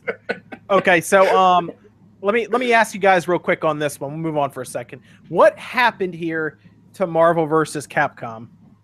I, don't, Oh, I don't yeah. play a lot of fighting games, but I- man, do I look at sales charts and I am a little concerned right now for Capcom. Yeah. Yeah. So I've put about 35 hours into Marvel vs. Capcom Infinite at this oh, point. good. I, I haven't still played I it at all. Good, good. I'm still playing it now. I've been doing a lot of online matches. I've been doing a lot just because I'm really interested in, in the series and I'm interested in what this game is. But it's my personal theory is that it's failing because it's too casual. Now, the reason I say that Mm, is the okay. auto combo system, the fact that you know, doing all your specials now, you can literally press these two buttons to do any special now. So it's so like everything is so simplified that it makes it a lot more accessible. And I feel like high level players are not interested because straight up, even even when I was learning the buttons, I was beating some very high level players online because I had easy special. I could use the infinity stones to get like infinite special if I got beat up enough. A- And I think that they've made it so accessible and so easy mode. High level players are like, no, that's fine. I have Smash. I have Guilty Gear. The Guilty Gear community is still super hardcore. It's What about just something they're Blaze, going is to BlazBlue still up there? I I I, I, I Yeah. see. Blaze, Okay, Yeah. yeah. It Yeah. is, but it's not played as much because Guilty Gear has kind of taken its Oh, spot. right, sure. There's, there's, yeah. a, there's a new BlazBlue game coming out though, so we'll see about that one. But Guilty Gear is kind of that game that a lot of the, the BlazBlue players have moved over to. But it's Yeah. funny that you say that, though, Max, because I think you're right about what you're saying. But I also think there's almost like a different kind of like a parallel universe that's going on with this game. What's, what's going on? Because I've talked to and I've seen, I watch many of the hardcore fighting game guys. So the Justin yeah. Wong, Yeah, you know, the- Maximilian. Maximilian loves the game. Maximilian loves it. Low tier God. You know, all these guys that are hard, like that are FGC guys, and all of them are saying, "Yo, this game is amazing." Yes, it's easier, but some of them are kind of like, "Man, well, it's easier, but maybe I like that because I'm already playing Street Fighter and these other games, and I can learn this game easier now." So I think what you're saying is right, but I also think at the same time, there's also this casual audience that says, "Well, there's no X Men." You know, Oh, I'm not buying because there's no. X Men. Yeah, that's You know the biggest. saying? Dude, Wolverine was my jam. Like Wolverine was always my go-to guy. I liked Bone when or uh, adamantium? Both. Well, see, and that's what I was about to say is the fact that Marvel vs. Capcom 2, you even had two different Wolverines that played differently. The fact that here they're like mm, none, and now there's they're finally uh, today we finally saw concept art of what we're thinking the first DLC pack is going to be. No X Men. It's literally like uh, Bucky from Captain America and uh, like uh, just people like that. It's They no, can't. no they, X Men. can't they can't sell us the X Men now, can they? Can they really do that? See, I would even They be don't okay want to with pay that. for the if licenses. They don't want to pay for the license. So I mean, the licenses too is, is more expensive. So we're not going to get X Men. Yeah. And that, yeah. Also, uh, yeah, you're you're right in that sentence that, that they don't own the rights, but they could buy them. But yeah. Yeah. it's such a weird price, and it wouldn't even be that much, but they're just not willing to. Uh, did y'all see the interview where the director of marvel's. Capcom Infinite? His exact quote is. We weren't super interested in putting the X Men in the game because we're not sure how many people are even going Yep. to remember them. Yep. At Yep. this I saw point, that quote. Yeah. Everybody is so used to the Marvel universe, we thought it'd be very important to focus on that. And it's like, Is- oh my god, you idiot! Who's going to forget the X Men was that the in Japanese? Marvel? That's the Japanese guy. It has to be right. Is that the, the was that I the Japanese producer? I don't think Or so. was, or was it a PR? Was it a PR guy that said that? It was the director of the game, and that's Or that's like the that. Japanese. Yeah, that's that's a Capcom. That's a Oh, Capcom um, is it? guy. That's that Yeah. sounds like a Capcom statement to me. That sounds Yeah. like who, It is. who's not going to remember Wolverine? I mean, he only just has like a bunch of movies, some of the Yeah. best. Yeah, exactly. gonna It's the same Logan- people who Logan really just don't out. just want Mega Man. So like, Yeah, Yeah. I mean, it's like, Oh, who, no. who- who's I- going to know X? I picture that guy be like, we really appreciate that people like Sideburns Claw Hero, but unfortunately, we're not going to bother with that. nice. That's great. It's like the cyber crazy claw guy. we respect his powers, but they don't really fit into our current battle model. I think it gets it's going to be really bad. I think if they try to charge for it. I just I feel like a lot of people are going to be like, wait, these were free, big selling po- or they're free in the older ones, big selling point in the older ones, and now you're you took them out and you're charging for them. So, so personally, I'd be okay with DLC uh, X Men just because I want them in there that badly. That's really how far I go. The thing that I'm pissed about, which I think is going to happen, is they're going to come out with like an Ultimate Marvel vs. Capcom through uh, uh, Infinite soon, or a Super Marvel vs. Capcom Infinite. And the only way to get the X Men is going to be by that new version of it, which, in my opinion, would be the dirtiest freaking move ever. especially If since they even say- they talked about that with Street Fighter Five that they weren't going to be doing that anymore because they thought that Mhm. that was kind of scummy for their older games. They didn't want to do that anymore, and if they do it with this, it's like well, here's the thing. There's a uh, there's a, a Street Fighter Definitive Edition or whatever rumored right now. If, if- if they want to save this franchise, they need to do, they need to add the X Men. I mean, I don't at, at this point. Yep. If they want, whether it's through DLC, whether it's through repackaging the game, if they want to save this, because guys, look, eight thousand copies is not. I don't care what. I mean, there's. I thought I try to think of any way I can say, well, maybe it's okay. Any game that I've compared it to in the last mm-hmm. five years has done better. Any fighting Yeah. game, Well, you know, a, O- Street OJ Fighter on the, on the Switch. Come on. You were hitting it so perfectly and i feel like the word save is so essential to say in this case. These numbers are so bad it's terrifying. Like i love marvel vs. Capcom. Holy crap is it dead in the water. And it's just one of those things where it's like you need to throw out what fans are asking for Mhm. or no one is going to stick around. Evan, have you seen the uh, have you seen the sales charts, Evan? I haven't seen the sales charts, but I mean, I've just been listening Uh, to people on Twitch Nine, playing yeah, the games. nine nine thousand uh, units moved or so in Japan, whereas Pokken, for example, a port of a Wii U game gets forty three thousand or something um, the Miss- same week. And then we missing go back to 53,000 and then missing literally almost every single fan favorite Pokemon that people Yes. actually wanted, you know. and then you go back to the UK charts. Marvel vs. Capcom doesn't make the top ten; they come in at number twelve, and uh, it's it's not good right now. Um, Amazon charts, Amazon charts for America, games not even in the top like 30 or 40, dude. Like Xenoblade, there Mario, FIFA, every game that came out or, or that Mario's not even out yet, but literally every single game on Amazon is outselling it right now. It's just it's not doing well anywhere, I'm and looking it's at unfortunate. this. I'm looking at this character list because I completely forgot to actually look at the mm. whole thing, and they they did really get it wrong. It's not even what Yep. they're missing of, with the X Men; it's all of it. It's everything on the Capcom side as well that it's just not there. Yep. Straight up, when I was writing the script for my video, after I'd already put so many freaking hours into the game, I actually had to put the character roster on monitor two while I was writing the script to remember who to reference because some of these people are that forgettable. Yeah, that 'cause the- should the not bulk of it- happen. The bulk of it's them looking at the upcoming movie list from Marvel Studios Yep. and going, "These are the ones in it," and that's Right. not good. There, there, there was already confirmation. There was like a some salesperson talked about the fact that Marvel specifically paid them extra to put Captain Marvel in there because they were worried that like okay we're putting a lot of money into this movie we need to make sure that people know who this hero is so they're like all right put her in there make sure she has specials that are bright and flashy so people understand okay beam powers and stuff so it's like that is not how you build a good game Uh, let's see. I think I found. I, I just double checked on Steam Spy real quick, um, just to see how many people have played it in the last two weeks, which basically will tell us uh, how many have sold. Essentially, more Yeah. likely, might give or take maybe twenty or thirty for review copies or whatnot. And the number is is staggering. It's um this is on Steam, so all the people out there who have computers that could play it. Let's see if your numbers are the same as mine. Uh, the one I have is twenty six thousand six hundred seventy eight units, plus or minus about five thousand units. For the sales?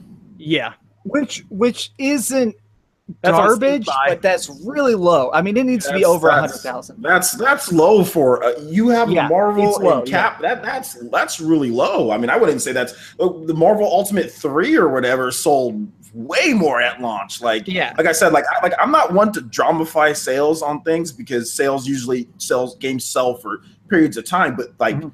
I'm legit like. Capcom needs to rethink their strategies when it comes to things like For- they they really need to rethink their For, strategies. ref- for references, might hit you Yeah. close to home, uh, Dreamcast guy, is that the 24 hour peak is slightly higher for Lawbreakers than Marvel versus no. Capcom. And currently, What's- the all time peak is actually drastically larger for Lawbreakers. It's well, yeah, but also Lawbreakers had an open beta that'll spike your numbers, and right now Lawbreakers having a free weekend, so that'll also spike their numbers. if you want to go all the way back to Marvel vs. Capcom 3, um, Ultimate, Ultimate Marvel vs. Capcom 3, so the re-release of Marvel vs. Capcom 3, I guess you'd say, over 100,000 units sold on Steam. Um, and that was the re-release of the original one, which sold much better, I'm sure.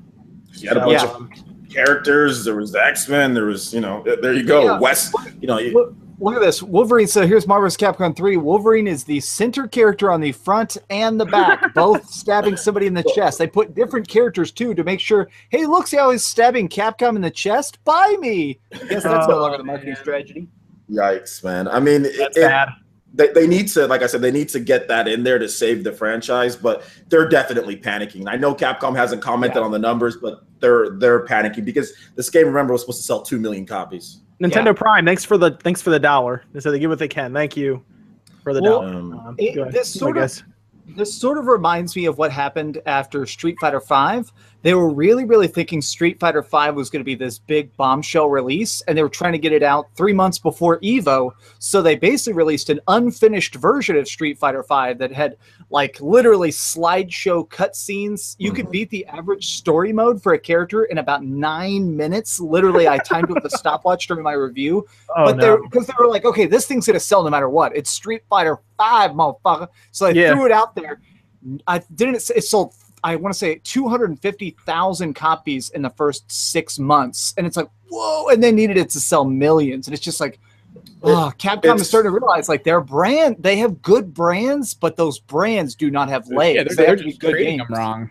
their brands are ridiculously valuable. If you want to just talk Yeah. about value, Capcom is easily the, one of the most valuable. I mean, Yeah. because they have too many block the games that could be triple A blockbuster, sell five million copies, whatever the case is. You know, so they're more valuable than what they actually do.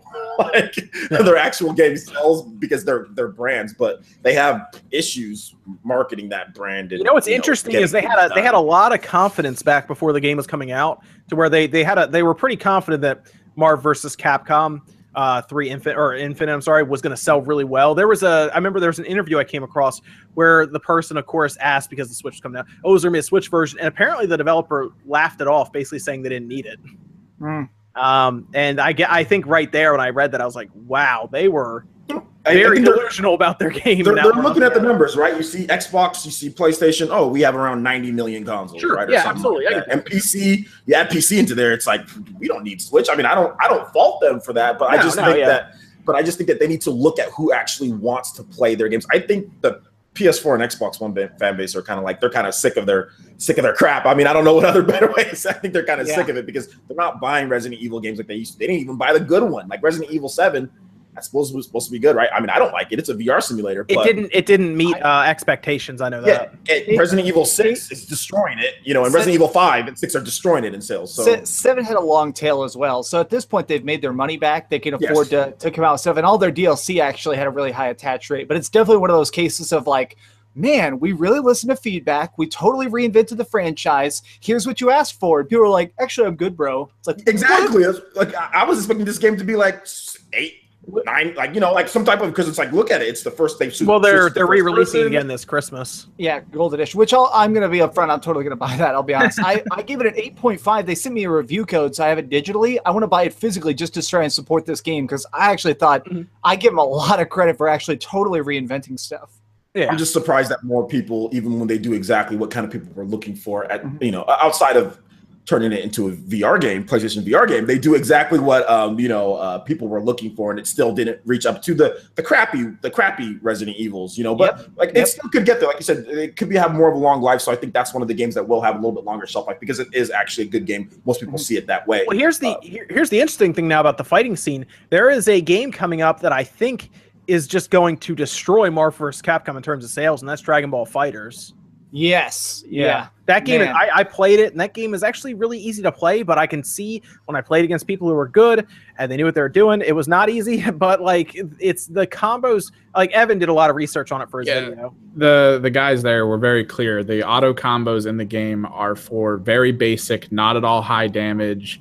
Just they're not even really beneficial in terms of like stun frames and stuff. It's just so you can kind of chain a combo together. But if you're definitely better than most at playing the game, the combos you can generate off of the characters and the assists and everything are going to be drastically better. Mm-hmm. And honestly, the really cool thing about that game is it's a very good spectator game too. Like mm-hmm. I have so much fun watching people who are good playing that game because it almost it, the way the visuals look, it almost looks like it's like an episode of Dragon Ball Z Yeah. going on in front of you.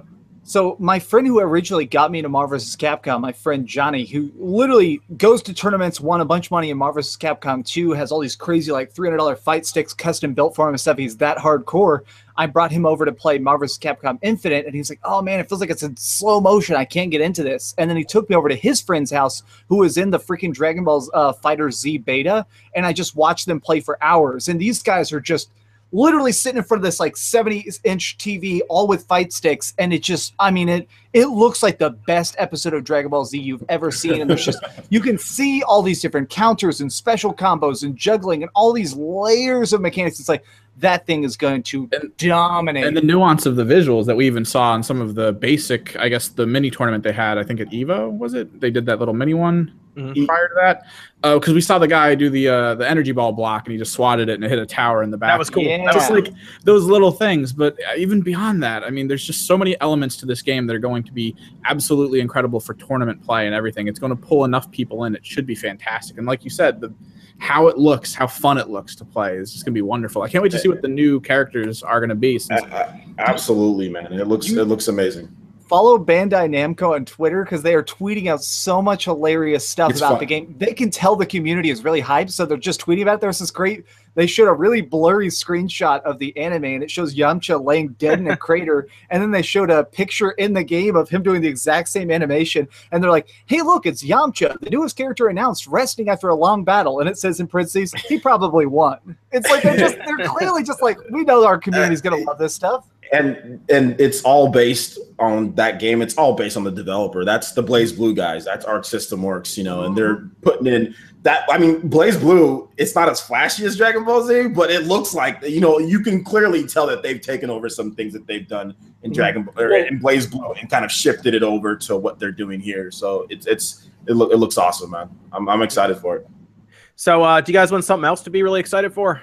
Yes. I can give you something else really cool. Tell Um, me tell me it's a Naruto game. Please tell me. no, it's um, it's actually uh, uh, a bit of a tease from a company we haven't seen much from in a little while since they released their last game, which was, I guess, you could either say Arkham, uh, Arkham uh, Knight, or of course uh, VR, their weird VR game that was okay, I guess, but not that great. Uh, the Batman VR game. Apparently, Rocksteady is working on something that is, in their minds, quote, people are going to lose their minds. This was from Gaz at Rocksteady on Twitter.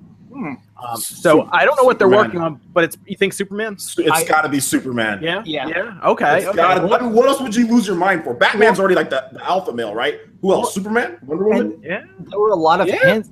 There were a lot of hints that Superman does exist in the Batman world. Uh, in Arkham Knight, there were a lot of posters saying we need to save Metropolis, and it actually had the uh, stark, like Art Deco art style of the old uh, Superman TV show specifically. So I really think it's possible that we're going to get that next. Wow, interesting. Do you think it'll be Batman versus Superman or something like that, or just Yeah, Superman? I, I think it's going to start out. I think that's going to be the main focus of it. 100%. I think it's going to be the main focus of it. But I think it's going to start out like 80%. I think it's going to be Superman dealing with his own uh, cabal of bad guys. And I think there's going to be like a Batman, uh, like battling Batman chapter of it. Oh, that would Just- be cool. Just for marketing. Because obviously, like if you've ever read the comic books, I've read like 10 of the 15 fights between Batman and Superman because they fight all the goddamn time. Uh, and they, uh, they like usually they're just like, "Hey, I bet you suck, my mom." So I'm sure they'll just do that again. Yeah, that that's gonna be cool. That could be cool because it could be like a dark, gritty kind of Superman. I mean, when have we ever had like an actual good, like good Superman game?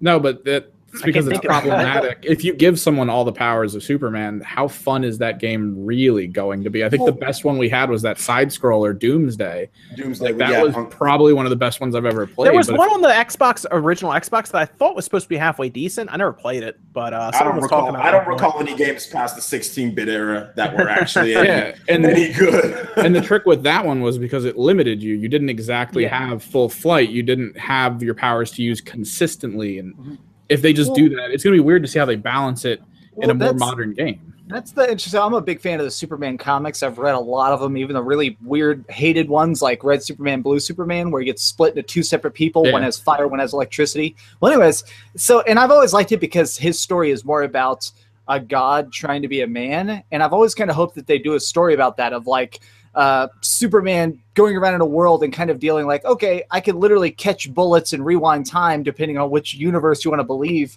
how do I deal with small stuff like getting my deadline done and then going and saving somebody? So I'd kind of like to see uh, a kind of uh, almost like Telltale, except not a freaking comic book that we interact with.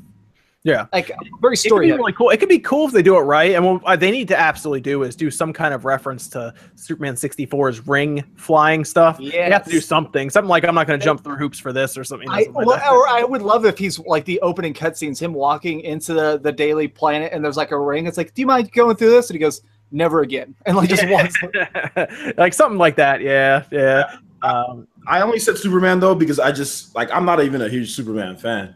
I just said Superman because he said something that blows your mind. Like, well, what would blow your mind past what you guys did with Batman? You know what I'm saying? Like Yeah. Bat, the Batmobile. Like, what would blow your mind? Like, I don't know. Like I said, maybe I mean Wonder Woman. I don't even know if they do they have the license to do that. I don't know. Yeah, maybe. Um, but I like, mean, you what would pull a lot your of mind? DC stuff. You could probably pull something from the DC universe. Otherwise, Yeah, I mean, like, what would blow your mind? I mean, it could be any one of those, but it, it'd have to be something that would top Batman, right? Ooh, I mean, or maybe he's just hyping it up out of nowhere. I mean, I don't know. Well, someone and- said Green Arrow in the chat. That's not a bad idea. You could. It's not a bad idea at all. I'd be more hyped for that than. A Well, what about Green game. Lantern? Yeah, that'd be cool too. well, we know I'd for rather, I'd rather than pull from the magic side of things, play a Constantine game or something. It'd be super Yeah. fun. didn't they do a really bad Constantine game on the original Xbox? I think I own it. Yeah, I remember that. Yeah, they did do that. Yeah, yeah, but they just had a movie come out recently. That was Batman and Constantine, though. Yeah, Yeah. we'll see. And, and so the biggest thing that makes me think that if Batman's The in it, he's going to be really small. Is we know for a fact they haven't even called in Batman's voice actor yet. He's like gone on record recently and said like, "I wish they'd make another Batman game. It seems like there's a lot of money on the table, but I'm not being talked to." So You could also it could also be an NDA thing, you know. They're like, hey, you know, in the background, Yeah. hey, make it sound like you're not actually here, but you're actually here. yeah, you never. I mean, you never know. It could just be a Superman one that just is Superman, and maybe they reference Batman occasionally, like how Yeah. they reference Superman in the Batman Yeah, one, and then yeah. just so we know it's all the same world. Yeah, yeah, th- that's not a bad idea. Um, and then maybe sometime in the distant future, maybe they do something with the Justice League or something after they do everyone. But I, I don't know. It's um, that's the only thing I can think of that will make people lose their mind. It definitely wouldn't be a new IP because you wouldn't lose your mind right away. It takes some time to get into it. But um, Rocksteady's a talented. They're a talented studio. Yeah, They I, they can do it. I love Mad Max. I know that game didn't sell as well as they'd like, and it's not talked about much, but that's really a really good one by them. I, I have the whole Batman. I have the Batman Arkham City, Batman Arkham Knight, Batman. I have all of them. I've played all of them. I, I get them. good- I, good games. bought them all. Okay. individually in the collection. So we have to we have to get through the next topic, and then we'll take questions. And then I guess we'll wrap it up. But uh, we have to, of course, talk about uh, Red Dead Redemption 2 Mhm. We got the trailer. Um, it's a prequel.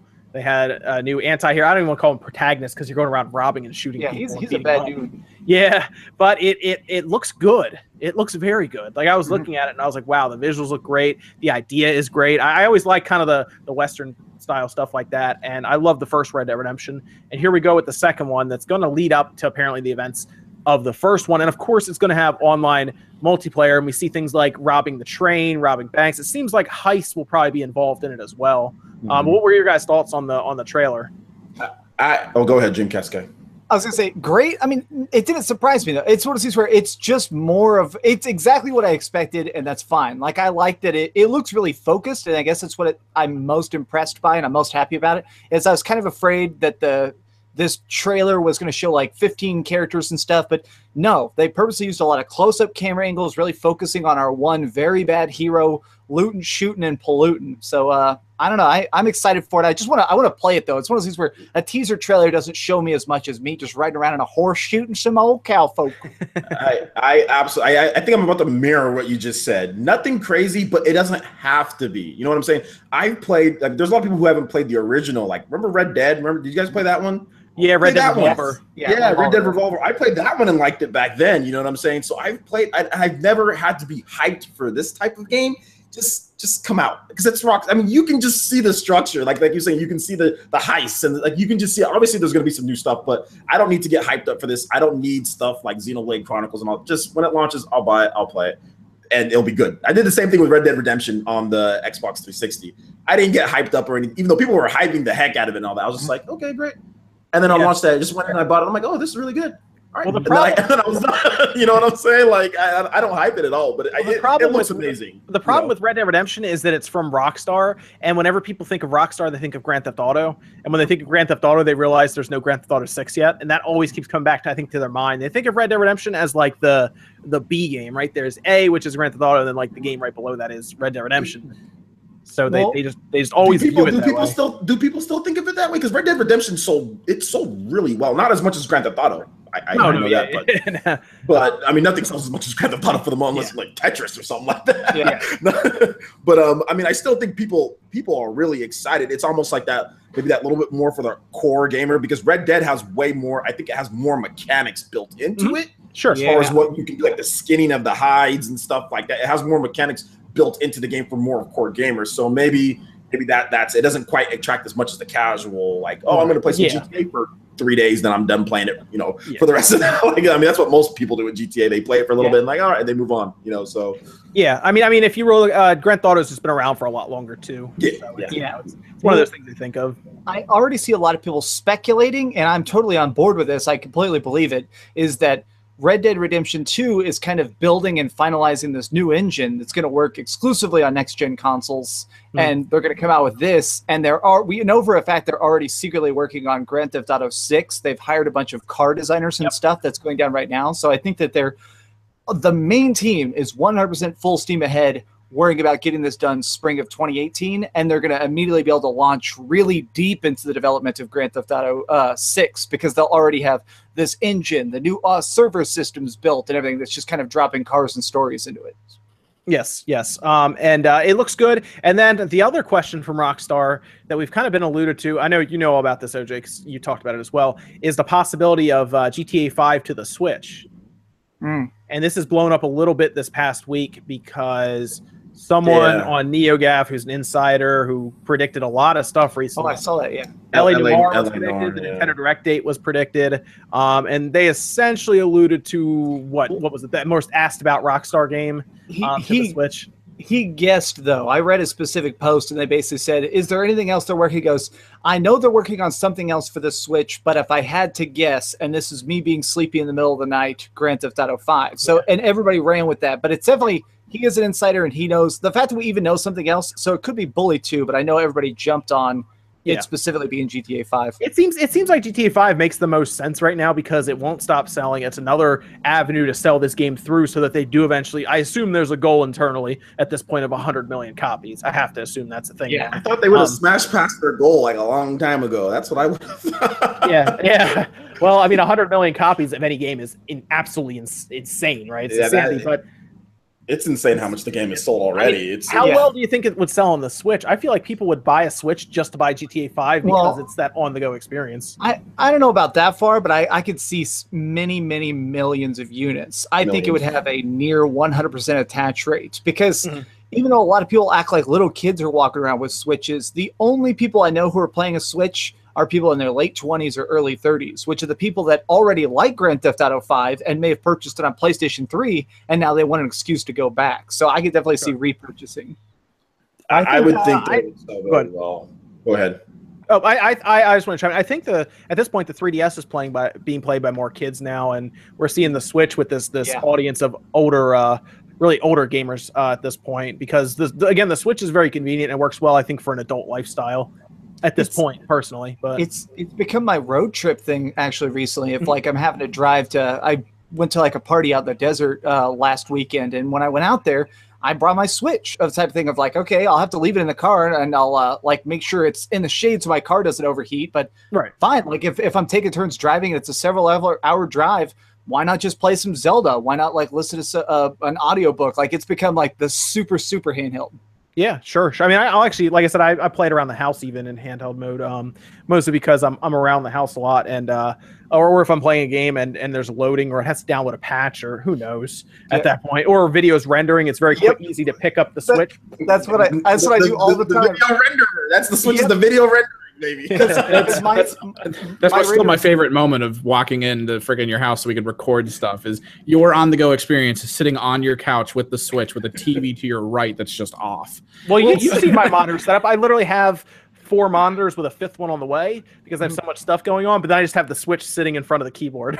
Well, I have a thing where I have one giant TV as my main monitor where I like do all the editing, and then I have a side monitor where I put all my files to drop stuff on the timeline, and then everything's done. I press render, and I have my switch to the left of the tiny monitor, so I'm just immediately like, okay, cool, let's just uh, boot up. We'll see what was I playing last. Apparently, I was messing with system settings, and I could just immediately like, okay, cool. Well, the 30 minute thing renders. I'll do a couple laps in Mario Kart. Yeah, there you go, right? I, I've been doing SteamWorld Dig too. It's always right here, right by me. My switch is always just right here in my case. So, and if it's not, sometimes I'll dock it in to charge it. But yeah, man, it's just so that's the cool thing about it. I mean, I play. I would probably say I play it. I only really play it in TV mode, like when I live stream. When I'm not live streaming, it's pretty much played in portable because I'm always editing, you know, or I'm always doing something. So People asking why I have five monitors. I technically want six because my video card supports six. But uh, I got, let's see, I got the main one. I got the left one for my timeline. The right's for my audio settings. The one to the top right is going to be for my PS4. And then the one on the top left is going to be for my Switch or Xbox One X, depending on what's going on. you look. You looking like that? That uh, you're like that person from Persona Five. That girl, I forgot her name. Yeah. Futaba. You're like Futaba from Persona Five. well, for some reason, I picture that everybody has that freeze frame where it's like uh, the new uh, Justice League movie that's coming out, where it shows Batman like walking into the Flash's like hacker layer, and the Flash looks scared, and you see he has like ten monitors, and it's like hacking stuff, Reddit, and the top right one's just Rick and Morty, and I just picture you sitting there being like, I have all the gaming data. Well, if you want, if you guys want a, a, a little bit of a, a, a secret here behind the scenes, the six monitors are going to cost me, I think, two hundred dollars total It's not bad. altogether. No, because I, I I I I source my monitors heavily on Craigslist, and Yeah. it, go, it goes really well. We get some really crazy ones for super I got I bought that I bought that Dell over there, the i3 with like eight gigs of RAM and a hard drive and everything in it. Great system, little system works great over there. But he gave me a monitor just because I drove out there to get it. Like he was like, "You got to take this monitor," and that the whole thing was like sixty bucks. That's, that's how I got my uh, my uh, my. I have this crazy cool thing. This I what is it called? Freecycle. There's a website I go to called Freecycle where it's like basically rich dudes go on there to give away stuff because a lot of times they're just like, okay, we have this slightly messed up couch. Like that, I'm buying a next a new two thousand dollar couch. You can take my old one. Well, I was going to picking up a bunch of uh, TV stands for my office, and this guy was like, "Oh, do you want this like super cool like steel cage to hold consoles?" So all my consoles are on like this steel cage, all nice and neat and organized. I was like, "Yeah, I'll take a free steel cage, bro." People people don't believe me when I like I built the computer down here for like a couple hundred bucks. People don't believe it, and I'm telling you, if you go on Craigslist and you and you, you hustle a little bit, you can get stuff for cheap. You don't have to spend a lot of money on things. I don't know why people wouldn't believe you when you literally dissect everything. on- Yeah. in. Like, why would I- people not believe you? Like- My, I think I've told you my, my good friend who lives in Arizona. He has a YouTube channel called Craigslist Game Finds, and they basically just go and find like the rarest games in the world for like two bucks. And they're the most stone faced dudes. They'll walk up with like their spy cam and they're like, "Oh, I have these super rare video games. I'm thinking fifty cents a piece," and he'll be dead faced like. You want to go down to 25 cents each? And they're like, I guess so. And he just walks away like, it's just like, you're a monster. All right, all right, Evan, hit us with some questions, man. All right, well, we'll go over to the Discord for the uh, Patreons Discord, first. Patreon ones, whatever, whatever you got for us. All right, why does Bandai Namco want us to beg for port games? I know it's a business strategy, but what do you guys think about it? I think it's stupid. No one should port beg for anything anymore because at this Yeah. point, uh, the Switch has enough systems to where they need to now go to the Switch. It was different when it was like the first week the Switch, or before the Switch was even out yet, right? And they're like, "Oh, if you guys want it, you know, ask us for it." Now it's different when there's six million Switches out there in Most what half a year. Most likely the reality is that they were already planning on putting it out anyway but Yeah. the freest form of publicity is getting all of you people on twitter to be like please and then your 50 to a million followers see you say please and they're like oh what's he You talking saw, about? um, you saw who you call it, the creator of Borderlands Two. Uh, Yeah, what's that? Randy, Randy, Randy Pitchford. Yeah, don't ever don't ever retweet one of his tweets. Um, if you were around when I was with Evan with Alien Colonial Marines.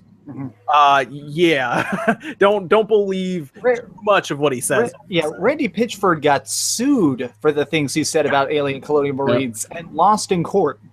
Yeah, don't don't Yeah. believe too much. He said a million retweets. Give me a I break. made the I made the, I made the mistake of that. I thought it was funny because I thought nobody would actually believe this dude because I was around for Alien Colonial Marines. This dude was talking like the Wii U version was going to be uh, like the Halo of like Yeah.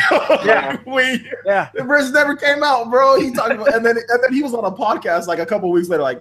Yeah, you know the Wii U is kind of like a good stopgap. This dude was just hyping up the system like a little bit ago. I'm like, dude, you are like either you're two faced Well, or you're lying or you it know. was really bad on the PC. He had all these cool little intricate AI things that were supposed to happen, and then the actual game came out, and it was nothing like it. Yeah, watching an alien get stuck in a doorway it was yeah, or or walk Yeah. against walls. Randy It was Pitchford bad.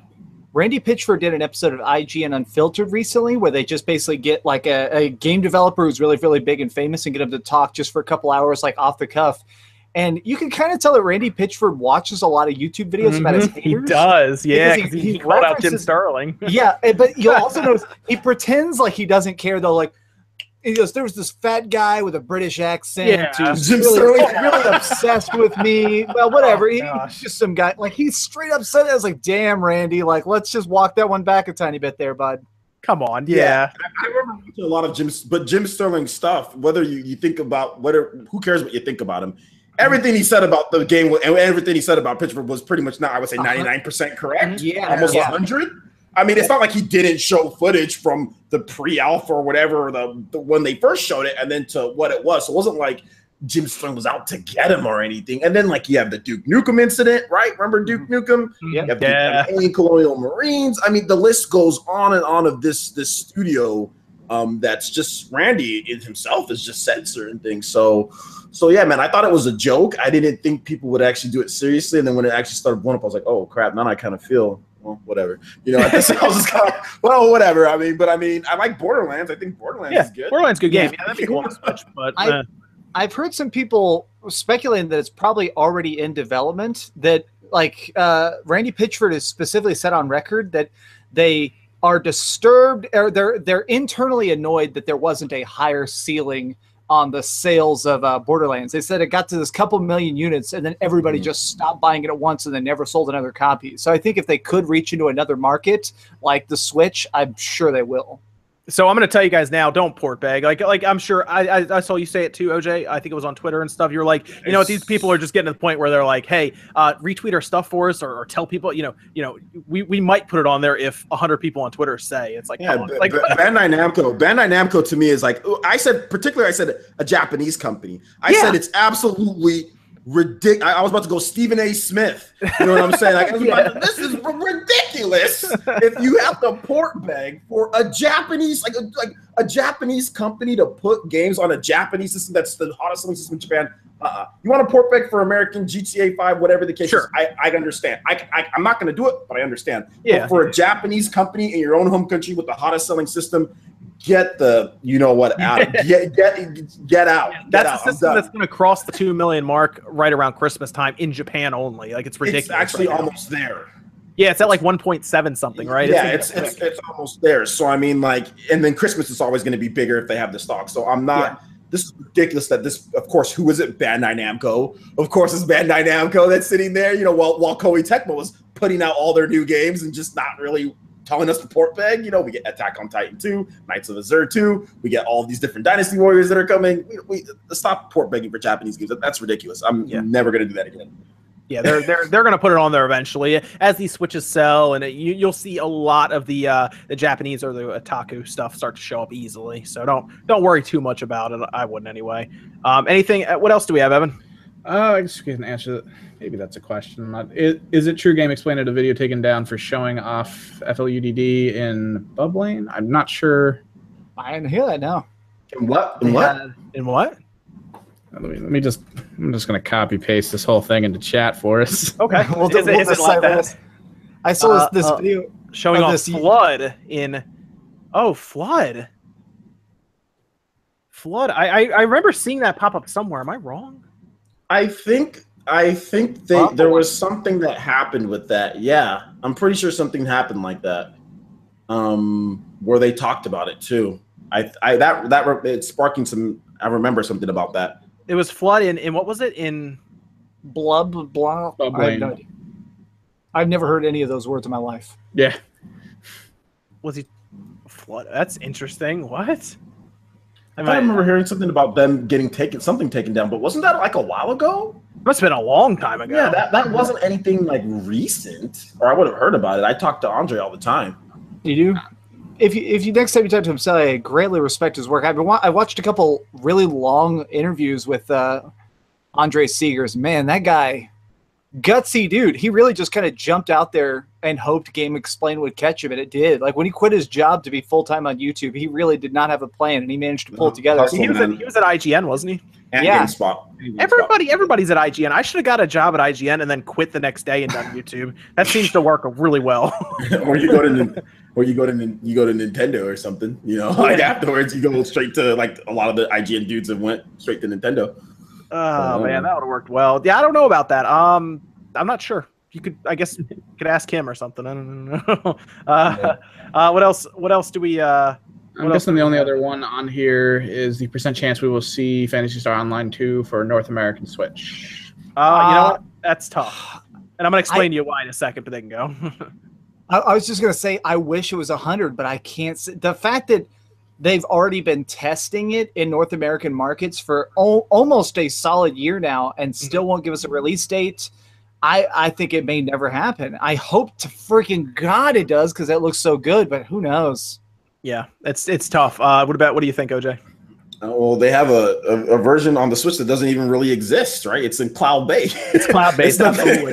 It could be. It could release on the air, Switch. It could release on the Switch tomorrow as long as they have English Yeah. text without any issues. Because you download like 50 megabytes or it's something little, right? You download some tiny Yeah, little file. It's like a it's like a client or something. Just the Yeah. same thing as like Dragon Dragon Quest on the Yep. 3DS. So, Yep.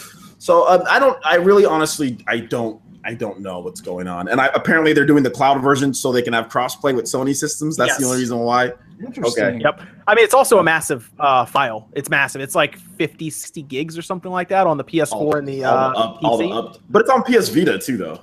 It is. It, it's. Uh, it is. It's a very cut down version on Vita, and even that's big. Oh, Um. They Yeah. they did the cloud based thing because they were like, you know what, this this will work, and I guess it kind of does. I mean, it's an MMO, so you don't need those massive reflexes, you know, like you would in a fighting Yeah. game. Um, but honestly, if I was going to get that game because it's an MMO, um, you're not going to be as portable with it. I would probably just play it on my PC, to be honest, if I got it. So they need to bring it over on PC, PS4, Xbox One, and- or uh, no, Xbox uh, Switch, and maybe if they have time, the Vita. I don't care about the Vita though. I, I mean, I don't think it's gonna come, but it would be nice. I wish I'm it would. done. I'm done asking for the game. Like, I want to like instant transmission over to, to Sega in Japan and like beat them up. Yeah. It's not, I can't instant transmission, thing and it's not going to happen. They've had that English site for so long. Yeah, I don't know what they're. I don't know Can't what be Sega. inside. Sega's Sega's weird. It's like you guys want Phantasy Star Online, take Sonic. Yeah, right. You Yeah. want Sonic? Two, two Sonics, one year. Come on. Oh, Sean. Sean brought that good question as to why so many companies are, are still moving games to the Xbox One and not the Switch. I saw him bring that up on Twitter. It's Um, a, it's, a, it's a slow process, but I think that eventually, like like like like, like the, some of the guys said, it's like they already had these games in development for two three years before Switch was even a thing. I guess Switch got dev kits 2016. These games have been in development. They look at uh, install base. A lot of these Japanese companies want to break into the American market. Not Mhm. really working too well, but they want to break into the American market. Xbox is big in Japan, or Xbox is big in America. Put it out on the Xbox. Yep. You know, so I think I think that's what's going on. Well, the whole thing, there are still uh, about 35 million Xbox Ones. And since Xbox One and PS4 program almost the exact same, it is just like one of those. Spend an extra like $250,000, you get it on both consoles, have access to 100 million players. Like that's that's easier than, Mhm. all right, remake the game to a large degree to put it on a console that's portable but has 6 million players. you know. Yeah. Mhm. Yeah, I think uh, it's gonna be interesting because we already see Japanese developers uh, not even release physical versions on the Xbox One in Japan. Like Sonic Forces is not going to be physical in Japan. Yeah, and like Attack on Titan, Attack on Titan Two isn't coming out in Japan. Yeah, so it's, not, um it's, it's oh. not launching in Japan at Oh. all. we we got to finish up here soon. What uh last topic? Atari Box. What do you guys think? Go. Boo. Okay, good. now, uh, you you you uh Max, you're you're pretty uh, uh based on your video, you're pretty set on it not doing well.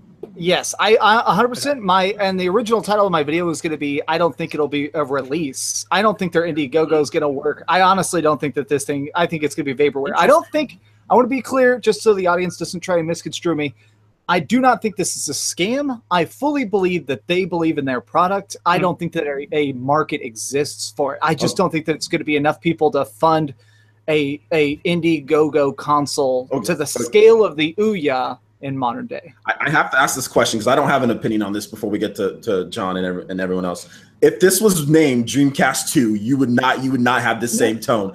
Stop lying. You, if this was, I'm, I'm, jo- I'm joking. I'm I, joking. the only thing I would totally because people have talked about that having a crowdfunded uh, uh, Dreamcast 2, and I'd be first in line to pat those developers. yeah, but back. Dreamcast but- 2 could actually have like exclusives like Persona 5. That could have been an exclusive for the Dreamcast 2. Think of something like that. Yeah, and so stuff like that's fun to think about. Uh, I, but my problem with the Atari box is that it seems like such a malformed idea. It's a Yeah. PC, but it's not super strong. Linux architecture is interesting. Hackers in particular really like it, but at the same time, it's they seem like they're so media focused. They're really talking about it'll be able to stream and be able to like uh, play movies from your computer. It's like you don't come out of the gate and be like, "Hey, check out my PlayStation 4. It installs Netflix." Like you don't come out with that as your first card. Yeah. Yeah, no, you're absolutely especially with the price. When they said the price, I was like, "Oh no, it's it's 250 to 300 dollars somewhere in there Yeah. based on memory, which tells me it's it's probably going to have uh, either 32 gigabytes or 64 gigabytes as the two options basically. Um, because it'll probably just be flash memory since we see the SD card slot on the back. Um, and that's fine because Linux can run off of that no problem, but you're not going to be able to install a lot of stuff. It's pretty much going to be an indie box. So it's going to use some type of mid range AMD APU. I'm working on a video that talk about specs I think will be in it. Um, and it's going to be running, from what we can tell, just straight up Linux, which is great for people who want to buy. Like, I would buy the Atari box because it looks like it would be a lot of fun to play around with. But, like, the average mom who walks into a store is not buying it. that's that's not a thing. That's why it's being crowdfunded. All right. Well, I don't think I don't think this will even make it to store shelves because I'm sure y'all remember it was a really big fiasco getting Ouya's into stores. Like they they ended up having all these production problems, and when they finally got them there, stores were trying to request a hundred, and they'd send them like nine, and then they'd send like 500 to the next batch, and they literally didn't know what to do with them. So it's like I feel like a lot of these companies are gonna be like, look, bro, if your name's not Sony, Microsoft, or Nintendo, I just don't want your freaking console in my store. Oh no. Evan just sent me the video What? The video The, got the taken down? flood video, yeah. for GameXplain. Is it like check out this leaked footage? Oh, they were not supposed to show that. Oh, Okay then. What? So what's going on? they they ruined a part of Mario Odyssey that they were probably not supposed to show. Oh, that wow. makes sense. Okay. Oh, I don't want to say anything just to ruin it for anybody who's out there. Like, don't ruin Mario Odyssey because there are a lot of spoilers out there. Um, I did not Oh. realize that that was not supposed to be out there. There you go. And I was just saying flood all over the place like an idiot. Yeah, Yeah. me too. And I looked it up, and I was like, "Huh, what is this?" Yep. Okay. Yeah, sorry. Just click for me too. And yep. Whoa. Yeah, that's um, that's fun. Okay. Uh, yeah, Atari Box is um, not going to sell to the mainstream. You won't see it in stores, but it will sell fine to people like me who want to buy it and have a tiny little low power box. Really, that's all. So um, no, I was I wasn't saying that bad about GameXplain. I just I understand why they had to take it down. That's all of us here like GameXplain. They're Yeah, a great guy. fine. Yeah, they're they're they're great guys. Uh, I like all of them. They're a good channel. Yeah. Um. So I guess that's it for tonight for Spawncast tonight. Went a little over, but that's fine. Um, why don't you guys tell tell them where uh, they could find you if you want to start with OJ? Yeah, um, you can find me right here on YouTube. That's pretty much what I do. Just um, Player Essence. Just look that up. Uh, search it. I'm also on Twitter, where I kind of talk a little bit too much at times. Um, but I, but I do talk quite a bit because a lot of people like to talk to me, so I talk back. So if you ever want to contact me, um, just Player Essence on Twitter or on my YouTube channel here. I cover um, Japanese, Nintendo, and RPG gaming news. That's pretty much what you're gonna see Mhm. um, on my channel. So yeah, man, check me out here if you ever get the um, get the opportunity. Cool, cool. Okay. Uh, what about uh, you, Max Dreamcast guy? Where can they? Where can I'm they find just you, man? youtube.com slash dreamcast guy. Same thing for Twitter. Um, the big project I'm working on for Monday is going to be about Silent Hills, actually, since this is the beginning of October, and I kind of want to talk about some horror games. I figured I'd talk. No. exactly. Well, even if this gets demonetized, which is very likely, uh, I'm very excited for this. I have a very interesting personal history with uh, Silent Hill. Uh, Silent Hills is actually one of the games that helped my channel blow up. It was one of the first videos I, I wrote a script for, and Kotaku ended up writing an article about my video, and it got like 80,000 views. And so I already love the series. So, anyways, yeah, I'll do a big thing about it on it uh, on Monday called like And my personal I'll- journey with Silent Hills. And I'll be like this. I always clap whenever I see horror videos. So yeah, yeah. And I want to do do, I wanna do a lot uh, of horror stuff. This I do want to say something though here about um, OJ's channel. It's very close to uh, thirty thousand subscribers. Nice. It's uh, what's that? Uh, OJ, like two hundred and fifty nine subs away. Uh, I haven't checked uh, recently. Just I just uh, I noticed it. So if if you're not already subscribed to him, uh, subscribe to him and help him break that uh that uh that that milestone of thirty thousand. Um, so that'd actually be pretty cool. That's a cool feeling when you get to one of those round numbers. yeah. yeah, yeah, that'd be cool. Thanks, thank, thanks. I appreciate that. So yeah, smack man. that Um, subscribe button to get him there because that'd be cool. thank you. I I'm- appreciate appreciate that, guys. 300 from 75k. I'm gonna do a big room tour for 75k. Yeah, I'm, I'm very curious to see some of the games you have in the background. You have a lot of cool stuff looking back there. Anyway, you told me you have like all the cool Dreamcast stuff and everything. So I'm Yep. uh, I'm curious about some of that stuff. So yes, do that. Um, uh, and then Evan, where can they uh, where can they find you, man? What are you what are you up to? I mean, other than working on Spawnwave, uh, just Popper and chat there. Basically, Instagram, Twitter, Twitch, YouTube. You can just check that name. I pop up all over the place. I'll post conventions I'm going to for the art stuff I'm working on. And you're gonna start doing more of those uh, more videos for the channel, right? For like the Yeah. like, hey, did the people like that Dragon Ball Z one you did, man? People liked it. Yeah, other than the people I, I apparently ripped out their childhood and beat it to death in front of them. Like, Yeah. How how dare you? yeah. For the uh, my copy of all, you, all, you, all you did was say that there's no like uh like like in, in terms of the fighting game community you know people are playing street fighter and stuff nothing that people would go to evo and be like oh we're gonna we're gonna have a great tournament around this yeah, this, this is gonna be a fantastic game to watch. It's not. They don't Yeah. have that yet. he didn't But- say it wasn't fun he just said it it's it's not a technical fighter like street fighter or guilty gear or something like that that's all um and uh, not until now anyway when dragon ball fighter is coming out so there's that Yep. uh cool and uh you can of course listen to this podcast on evan it's up on soundcloud and itunes now right most likely tomorrow because I Okay, apparently okay. have to wake up super early tomorrow for work. Okay. So, and then um and then uh we have uh the video version going up on the patreon right yep, that'll happen almost simultaneous. Cool do you want to do you want to slap that in the chat for anybody who wants to go over there and do that and of course you have the discord set up and uh, Yeah. uh the questions get pulled from the patreon Discord. That's discord pretty much where all that stuff came from tonight. All the questions. and evan's been running around with the handy cam with like these action shots for like behind the scenes stuff Yeah, we have a behind the scenes that is specifically for Patreons, and we'll have an AMA that's driven by Patreons as well. That pops up at least once a, once a month for all you guys. yes yes so there's Uh, a lot of stuff happening. So make sure you are over on that as well and get in the Discord. So I guess we're good. Um, anything else you guys want to mention before we before we go off air here? Um, other than Naruto games aren't very good, I think I'm. I think I need to.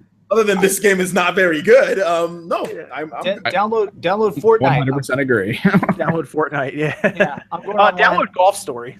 Yeah, true. Support support indie devs. Download Yes. Golf Story. Make sure any devs get that love. You know, definitely do that. Um, and yeah, Max, you should really try it out too. Um, they're very free with the review code, so if you end up trying to review it and talk to them about it, they they probably hook you with I'm going to email them because at the very least, I definitely want to do a, a big video at some point of like best Switch games that have come out in the first like six months, kind of thing. So it'd be cool to or first first fiscal year. Mhm, So mhm. yeah, I'll definitely. That's definitely a them. good indie game to pull from. So cool. All right, guys, we're good, guys. Um, thanks for tuning in. Spawncast every Saturday night, 9 p.m. Eastern time. Um, as always, uh, my is John Spawnwave, and then of course we have OJ, uh, Player Essence Dreamcast guy, uh, Max Dreamcast guy, and then Evan. Uh, I guess what is it? Kimmerix Games, Evan. Kimmerix Games is for Gigantic. Going to try to expand it as new things pop up. But yeah, it's all kind of hectic over there. Very good.